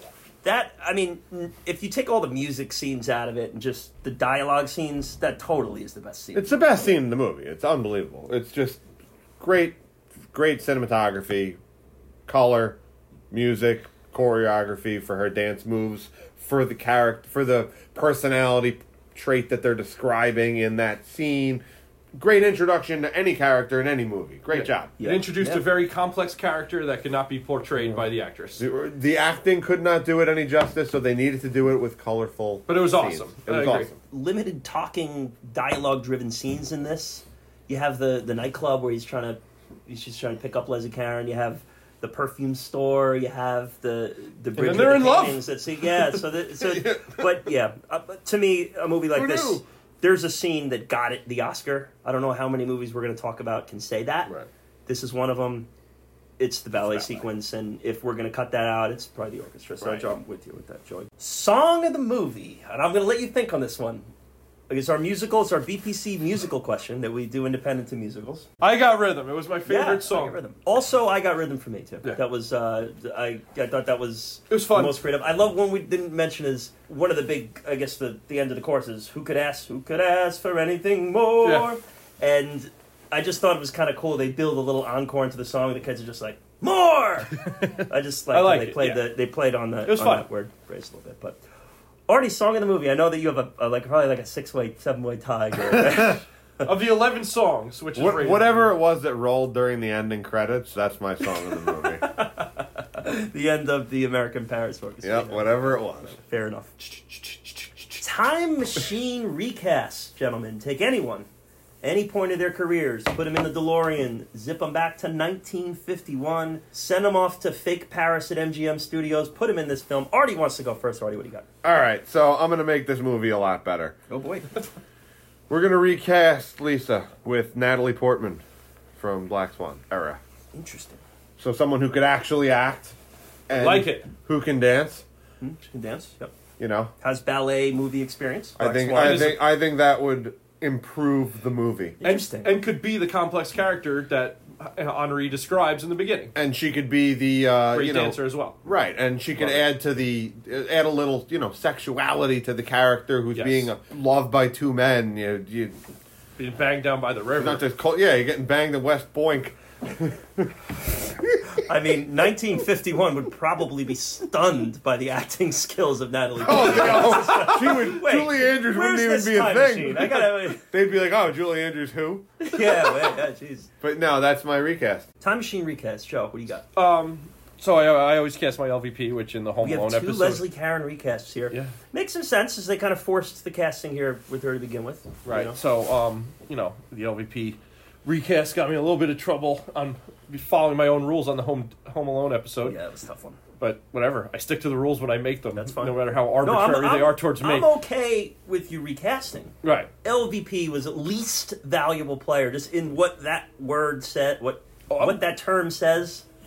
I just don't. It's a tough. It's a. It's I a get you. Yeah. I get you. But I'm gonna go. So I, I, I figured stay French to Gene Kelly's wishes, and I went um, Melanie Laurent, Well, Glorious Bastards. Yeah, great. Um, I think As who? she's awesome as Lisa. got to get her some ballet shoes and hope she can dance a little bit. But I'm, yeah, again, that's- I'm really focused on the Okay, that's a good one. Yeah, That's that's great. yeah. Great act. Do we, off the top of your heads, do you know how old she was in Inglourious Basterds? I do not. At the, I mean, she was supposed when she, you know, in the beginning they say she was about 18, 19. I don't know how old so, she was. but she's playing. She's, She's- playing the same age. yeah. right? So, yeah, I, I would, I think she's a little bit older because, like a year or two later, she's in the Now You See Me movie, and she's, you know, a high level like intelligence person. So, You know, she's Yeah. probably mid twenties in real life at that point. I have recast our boy Henri. I need a better lip syncer. I can't have it. Henri is out. I have a better lip syncer. So I have a, an Oscar Award winner who has lip lip synced on screen, or at least has lipped on screen, Okay. and is also French. No. So he fits all the all the molds. So he can get the authentic French. He can effectively lip his lyrics on screen. And I went with the star of the artist, Jean Dujardin, as the Henri role. John DeJordan. Jean I like how you really put like a Texas accent on it. Is that Howdy. John Desjardins or is that Birdman? Is that Grant? yeah, so I think uh, Jean Dujardin would uh, fit right into there. Do a What- little, what was uh, that? What were those letters? Desjardins. Georgie? Would Is fit right in there. Do the, do the lip syncing. He's got the right about about the right age for the role. Yeah. I think it's a good fit. Nice. So Artie is going to chime in on our Robert Shaw segment here, where we insert Robert Shaw into the movie. We haven't done it in our past few episodes, but we always love a good callback. yeah. So it's callback to um, from the Roadhouse days. stick stick old Robert Shaw in this movie. What's he doing? So Gene Kelly's singing by the river to Lisa. Uh, there's a homeless guy nearby who goes, "Will you shut up?" and that's John Shaw. Robert Shaw. and I think that we found wherever there's a waterway or a Yeah. bar, you Yep. can put Robert Shaw into Yep. the movie. As long Nearby. as you have one of the That's two. where we found Doesn't him. need a home. That's it. He just needs water or a bar, and he's yeah, good. it's So hysterical. that's it. So Nexus is where we kind of do our one to fives, and we figure out where this movie fits using the BPC calculator, one to five, on how the movie's performed, how the movie's shot, and the story and themes involved would be the third category. Before we do that, we've added a new segment where we give movie recommendations. Say if you liked this movie, if you enjoyed American in Paris, you enjoyed some elements of it. Here's a movie that we recommend that you check out next, or watch alongside it, or or move on to next and it doesn't necessarily have to be the same theme thing. For instance, like you know, we, we were talking about this today. Like, I don't have a music. Mine's not a musical. Joey's yours Nope. musical. Artie's yours musical. No. So okay, so none of our recommendations are musicals. So we're not necessarily saying the movie that we're recommending here is going to be just like American Paris. It's just going to be tied in. A We'll explain So a who- little bit why we got Yeah, there, right? For sure. So who who would like to go first? I'll go first. So I usually try to connect kind of themes or different things, but as we said, there weren't um, a ton of themes. So I looked at um, love triangles. So then I thought about kind of what makes this different, and um, you know, like Henri and Jerry weren't friends; they, they they appeared to be, but really they met right before this. So then I thought about people who seemingly were friends but weren't really in a love triangle. So I went with Fight Club. Okay. You know, t- Tyler Durden and the narrator seemed friends, not really friends, both right. going after Marla. So that's my love triangle. So I highly recommend everybody watch Fight Club if somehow you have not seen it yet. It's nothing like a an American in Paris and Fight Club double feature. There you go. That's it. Just nothing but Uh, fun. Fight Club's a is I wouldn't call it a colorful movie, but it is. It's it's It's it's, It's- got a hue to it, right. though. Like it, it, it has a visual. yeah. There's definitely a consistency visual to a it, visual right. style to it, yeah, for sure. So I, I like that, you know, and, and you might you might need to just toughen things up a bit, and you know, Right. done with American Paris stuff. Yeah, so I don't know uh, how my brain came to this one, but it did. I went the same route as Joey. If you're into like weird love triangles where they're friends, but it's a weird relationship. Oh, we both went the love triangle route here. Okay, Yeah, but and and like there's a little music, there's some piano playing. You might like the talented Mr. Ripley. A couple of friends that that's one I have not seen. you got Matt Damon, you got Gwyneth Paltrow, and Jude Jude, Law? Jude Law. Jude Law. Jude Law nominated for an Oscar. In that. and and and it's a really really good movie first of all but um the little piano playing a little musicality to it so ma- you might like that if you like an american in paris but just a weird two guys who were friends who both like the same girl. I'm not going to get into too much of it to spoil it but the relationship is weird. Uh, it gets skeevy kind of like gene kelly staring at the girl in the in the nightclub I like skeevy. It's a it's a good works. it's a good recommendation. If you if you like you know skeevy love triangles you'll love a talented mr ripley. Wow, great. That's one that has just eluded me. I've not ever. I always get that confused with Meet Joe Black for some reason. I think they came around at the same time. Is Matt Damon in both of those? uh no the other one is brad, Brad Pitt. pitt. Before I give my recommendation, I want to say is that we've in a few of our specialty episodes here that you can go back and check out, Roadhouse and Halloween among two. We did a lot of praise of the cinematographer Dean Cundey Yes. Oh my God. and Grant's favorite, and I did just for the sake of Grant Z here. I did want to do a Kun- Cundey connection Oh, to an American wow. in Paris. So, Okay. Screenwriter Mr. Lerner that we talked about before, as we said, has done a lot of songs that strung on well after his death. And one movie that used one of his songs was Flubber, starring Robin Williams, and that was photographed by the great cinematographer Dean Cundey. So there you go. And All right. I think that's like probably three episodes in a row we brought up Flubber. Yeah. but Are you recommending you. Flubber? I am not. No, my I was recommendation. say that movie's not very good. My recommendation, and I, I looked at this visual depictions of Paris, and this is a movie that was not filmed in Paris, but they did an admirable job, depending on your opinion, putting the set together to, to, to look like Paris in the 1950s. So I picked a more modern movie that pretty much did the same thing, but did so in a 3D visual form. All right, and it's a movie that we brought up in our very first episode, of the Departed episode. At that time, I had not seen it, and I think I was like, "Wasn't that an animated movie? It was not. It wasn't animated. It was done in 3D visual. It was Marty Scorsese's first attempt at doing a movie in, in 3D, and that movie's Hugo. So Hugo is a movie that takes place in France, starring Ben Kingsley, Sacha Baron Cohen's in there, Jude Law. We both picked Jude Law movies. Wow, what are the fucking chances? and it's uh, about an orphan living in Paris, and he's trying to hide from the adoption agencies, living in the in the giant clock and repairing the clock in, in town. And ultimately, uh, he meets up with with uh, an old filmmaker, and they do references to the original silent films in the 1900s. That's cool. And yeah, it's it's a, it's not a great movie. It was nominated for Best Picture. Um, Yeah, it's not a it. movie I would like definitely like run up to people in the street and say you gotta say Hugo.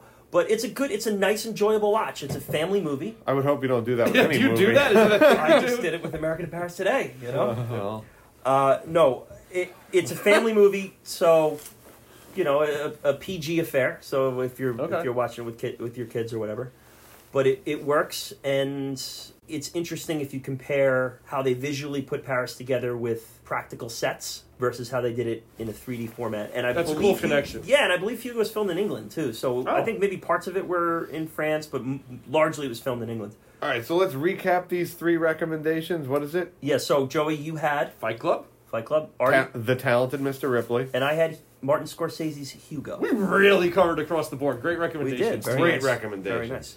So now this is the part of the podcast where we kind of figure out where this movie stands amongst the other Best Picture winners. So this is our one to five scale. One being the worst, five being the best. One is this is no business being spoken about in Best Picture conversation whatsoever. Five is slam dunk Best Picture quality. Okay, we go three segments. Performances is one. How it's shot, how it's presented is two. Three is how it's told. The theme's the story. Okay. So, performances, on screen performances here. That encompasses everything the singing, the dancing, the acting, all of that together. Joey, one to five. Uh, I'm gonna go three. Really, because of the three: the introduction scene, the orchestra scene, the ballet scene, and I think um, Gene Kelly and Milo. I'm gonna give it a three. I'll give it a three as well. Artie's going three, too. I, I can appreciate it. I, I Yeah. don't, you know, just because I don't like it doesn't mean I don't appreciate it. I know it's good. It, the, the choreography's awesome. The last scene is fucking amazing. Yeah. Um, so this is like a tricky one for me because if we were going like if performances meant acting, it's a one. I, that's why the dancing. I, yeah, I would have said a one until Yeah. you just said Right. count It's all dancing and encompassing singing. performance, right? I was And it- gi- it- I was giving a one until you said the whole thing. Same. Yeah. It's like a it's like a twenty two percent or lower on Rotten Tomatoes acting wise. Mm-hmm. Like it's let's be completely It's honest. terrible, yeah. But all encompassing, I'm kind of willing to push it up to a four. Okay. because the because and this is why I'm going that route is because dancing is not something that I'm into watching at all. It really I can't even name another movie where any the dancing really even impressed me. You know, if we're just grouping this with Sure. singing in the rain. I think that there were moments in this that made me care about it as an art form and made me appreciate that there was an Oscar Best Picture winner that won based on that alone. I think if we're talking performances, the dancing, that ballet aspect, the tap, whether you like it or not, it's, it's easy. We can kind of goof on it a little bit, but I think that it, that that being represented in this one to ninety two list, I think is important. So I'm going to go four. I'm not going five. I'm going Right. four. That's the, fair. the acting holds that back from being Agreed. The a acting. five there. The acting's so bad. That's why I gave it a three. But now, what gives it? What gets a three if not if not this movie? Like, how do you ever rate anything a three? If not, if you're counting acting with the dancing and singing, the acting should bring it down. it low brought it down from a five. So so I so so this is what I'm saying. It's like without the acting, the dancing is is a five because it's it stands out amongst the other 92.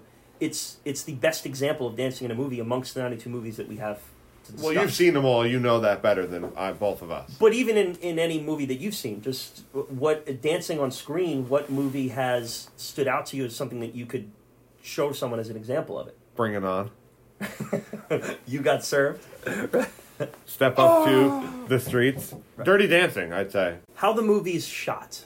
Um, I'm gonna give this a four Okay. because I, I think this is really great, and I think you know winning the Oscar for this is well deserved. It's a five for me. Wow. It's perfectly shot. The camera movement is awesome.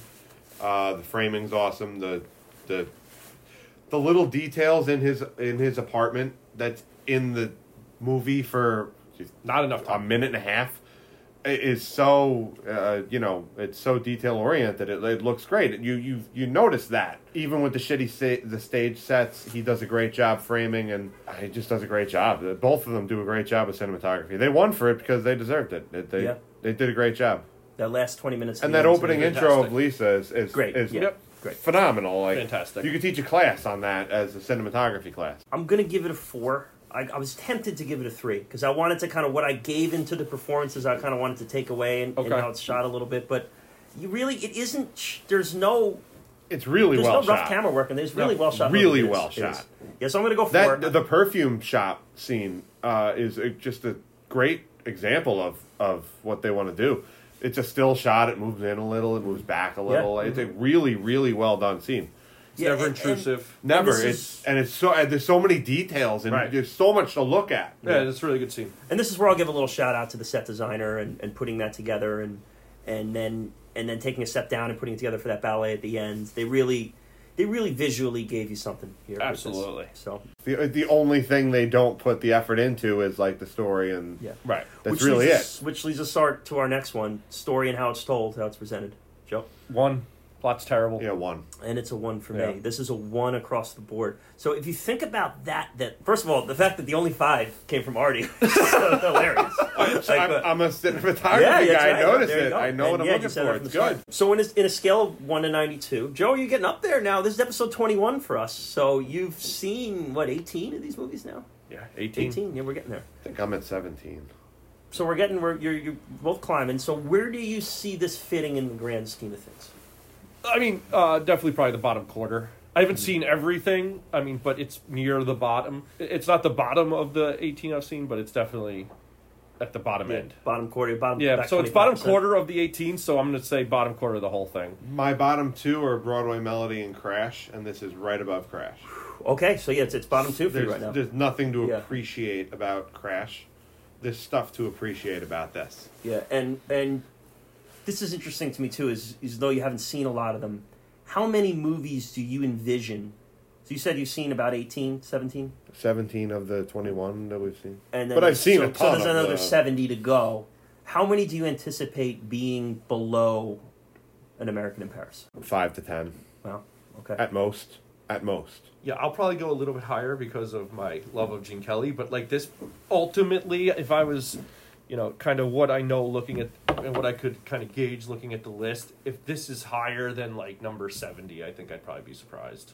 yeah, there's elements. I've seen a bunch, so I know a bunch are better, you know. there's elements of this that I think I'm gonna be able to defend over some other ones. Okay. where that are just kind of there's just nothing to them and they're not very good to begin with.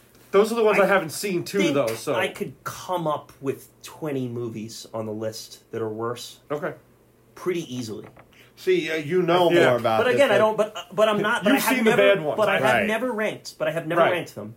And there's some I've seen once. 10 years ago like so i'm thinking 60s it's going to be somewhere in that 60s range it, it, it could drop to 70s I don't think it'll be in the 80s. I really don't. Yeah. I'm interested to follow Artie where you'll uh, like how many of these So drop like, behind it. gotta figure like every There's- every you, there's at musical is gonna be down There's there. at least three or four musicals that you will think are worse than this. The- the- well, they're all. That's what I'm. So I figured there'd be more musicals that are all going to be down there. Because there's stuff to And then- appreciate in this that I think is the ballet pushes this up. Okay, so as we always say in the intro, this is not a Who Should Have Won podcast, but we do like to go over the other Best Picture nominees. And this is a year, this is a pretty stacked year, to be honest. There's a lot of movies here that, looking back, are very notable. And there were two here that easily could have won, and we're going to talk about them first and last year when we go through this. But we'll start with a streetcar named Desire. Yeah, so I think like a streetcar named Desire is probably the movie out of these nominees that survived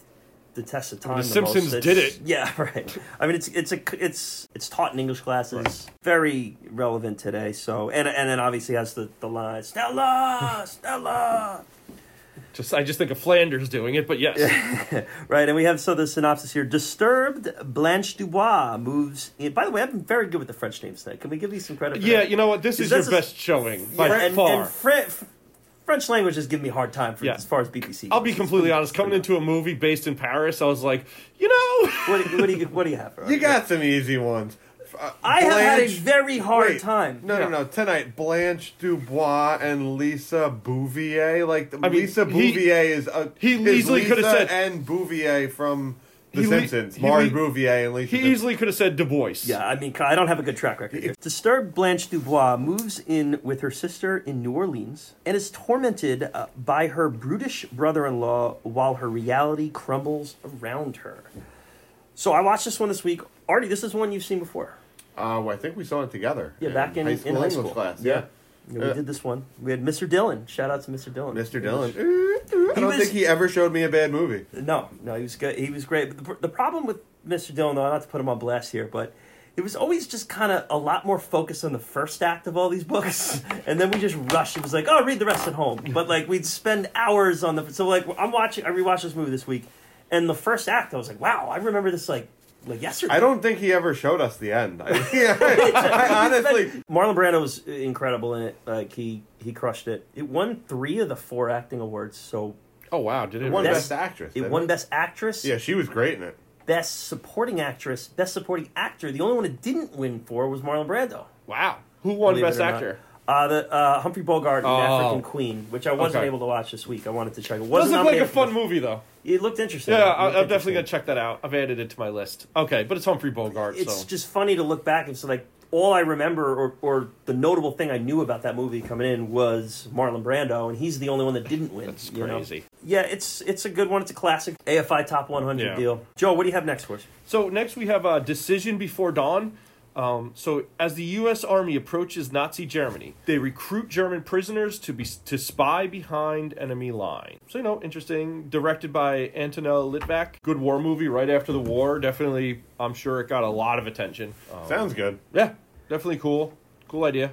Yeah, I don't know anything about that. That's just uh, That's it's something though that like you know looking at it, I would definitely check that out. This next one was nominated for eight Oscars, won none of them. Quo Vadis. No, I might have butchered my. No, I think that sounds legit. Quo Vadis. That's exactly right. Yeah, we got. I think we got. The, it. the S might be a little hard. Fierce Roman commander Marcus Vin. Here we go. Marcus Vinicius oh. becomes infatuated with beautiful Christian hostage Lygia and begins questioning the tyrannical leadership of the despot Emperor Nero. So it's a Roman. Listen, Nero's involved. It's probably a little debaucherous, probably a little chaotic. I think it's Yeah, he was a he was a bad dude. Wow, that's Yeah. so. So you're you're in on this one. yeah. When I was looking um, the other day at this, I was actually I, I I went and looked to see if it was streaming anywhere so I could check it out. But It sounds wasn't there. It sounds cool, but that picture Kieran has on his phone of that guy's face just was really turning me off. Yeah, I, I don't know. I got to be honest. This doesn't do a whole lot for me. Looks a little. old, Uh, old Rome. Uh, you yeah. know, uh, if if if we don't have Russell Crowe running around, I'm not, really not too interested in it. But exactly. Spaniard? and next one, and this is one I do want to talk about a little bit here because I watched this. This episode was snowed out earlier in the week. It was snowed out. We couldn't do. it. We had a big blizzard up here. I was only able to watch Streetcar Named Desire because it was snowed out and pushed back a couple days. I was able to watch this next one coming Oh. up, and it, it I have a little bit to say about it. So go, go ahead, Joe. All right, so we have a, a place in the sun. A poor boy gets a job working for his rich uncle ends up, and ends up falling in love with two women. Another love triangle, and we have Elizabeth Taylor and Sher- Shelley Winters. Yes. So that is about as much as I knew going into it. Okay. In fact, I probably knew a little less than that. I knew it was a romance. I knew there was a little bit of you know triangle triangular love going on. So the first half hour of this movie was streaming on CBS uh, All Access. So I got I got the free watch, so it was easy to, to to get it done. The first half hour of this movie, again, I knew nothing about it going in. I was clawing my eyes out watching this. Like, I, Oh, wow. I- why am I doing this to myself? Like, who cares? You know, I don't think the other guys are going to watch this anyway. So what's the point? You know, I know it is like it's a highly touted movie. It won Best Director. It was probably the runner-up this year. If you look, all things considered, won six Oscars. Right. American Paris won six Oscars, so it's right there. Yeah, it's just a poor guy. And he's getting a job, and then he's like talking to this one girl, and he's talking to this other, guy, and it's just this typical '50s romance. Was it boring? Oh, it was. It lacked engagement. Trying skills. what I did I'm there? trying to not say You the see B what word. I did there? I see what you did there. I was clawing my eyes out. of that, if that, that's, what I that's a better way to say boring. I, I said it was torture. a better way to say that's well. That was great. I didn't say word. That was great. Torture was great. Clawing my eyes out. Very saw and jigsaw. Yeah, and Or- then like, Kevin McAllister. and then the movie just like took a dark turn Oh. out of nowhere, and it was just like, whoa, rewind because I was, I was checking my, my my phone. You know, like that. it took a dark turn and it got weird, and I'm like, oh, this is a little interesting. And then it took a darker turn, and I'm like, whoa, whoa, whoa hold on a second here, and then it was just fucking extremely interesting. Like, Oh. the- and and I've been thinking about it since I've watched it. Ooh, and what what So movie is this? it's a place in the sun. At what point did the turn happen? Mid about no, eh? like about it's a two-hour movie, Yeah. like on the dot, Right. Yeah. and about about thirty to forty minutes in, it, it oh, Okay. it, presented itself as oh wait a minute, this is they were setting this up for something very different to happen. Okay. Oh. I highly recommend this movie to anyone watching this. Wow. Anyone who who watched Rebecca and Doug Rebecca. Oh, yeah. same type of vibe to it. It's not Hitchcock, so but it, it's got a same type of vibe to it. Supreme acting. Montgomery Clift is the lead actor. Elizabeth. I don't think I'd ever seen anything with Elizabeth Taylor in it, and I get it. Where- Really? she is. She is like. She's flat out hot, man. I mean, she, she's beautiful in this. Like, I had to like double check. I'm like, wait a minute, who's that? And like, I'm like, oh shit, Elizabeth Taylor is in this movie, and that's her. Oh wow. Just and- added it to my list.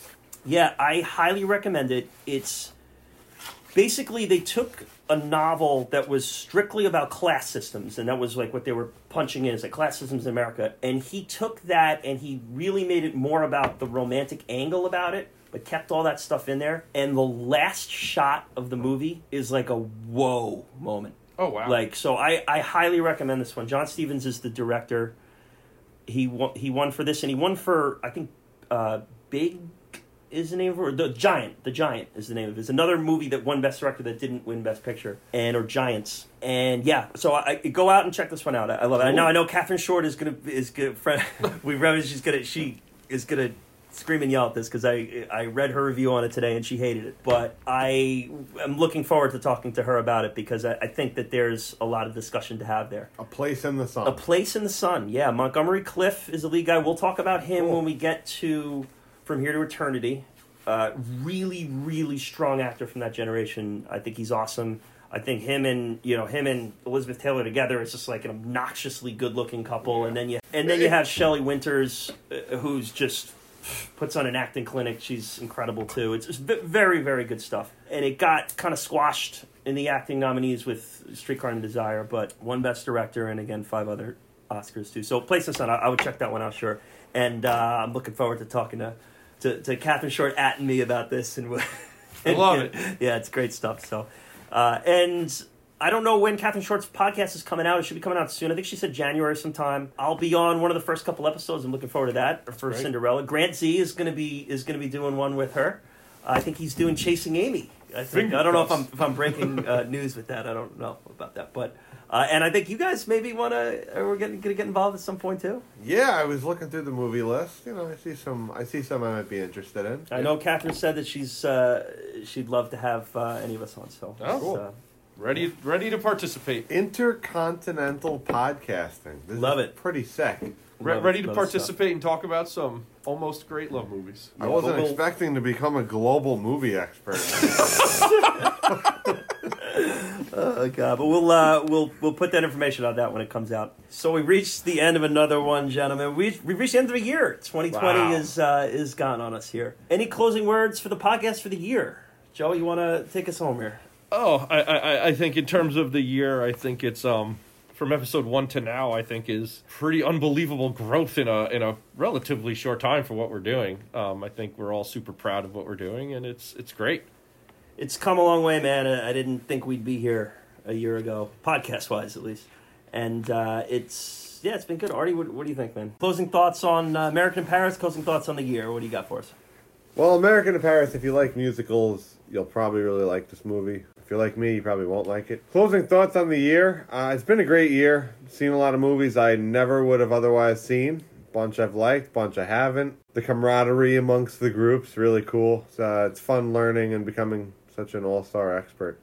I mean, I I think that we can all say that though. Is like we're all watching movies that we no way we would have watched before. And, Oh, you know, absolutely and we're not. getting pushing us up, and it's been fun. I mean, Yeah. even the ones that aren't good, Right. it's kind of like, wow, I know that I don't like this. Right, now. and we're opening that our was right. open ourselves up, and then we get to talk about it excessively in the group chat, which for sure, for and uh, sure. and appreciating things about movies that you don't re- Right. separating the difference between a, a good bad movie and you liking Right. not liking a movie. right, Yeah. absolutely. Yeah, so d- guys, that's it. Thank you for the whole year of work. I appreciate it, and I'm looking forward to 2021 with this. And Can't wait. We have one more month before we celebrate our one year anniversary here at BPC. It's going to be fun. It's gonna be a big one year, though. And Artie, you'll be back for next episode.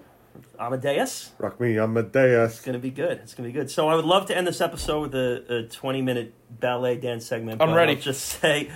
Uh, I'll Go to the say- YouTube channel, folks. Well, I wear I've tap, stretching. I wear tap shoes everywhere I go, so let's go. We'll just say gotta dance. Thank you, everyone. We'll catch you next time.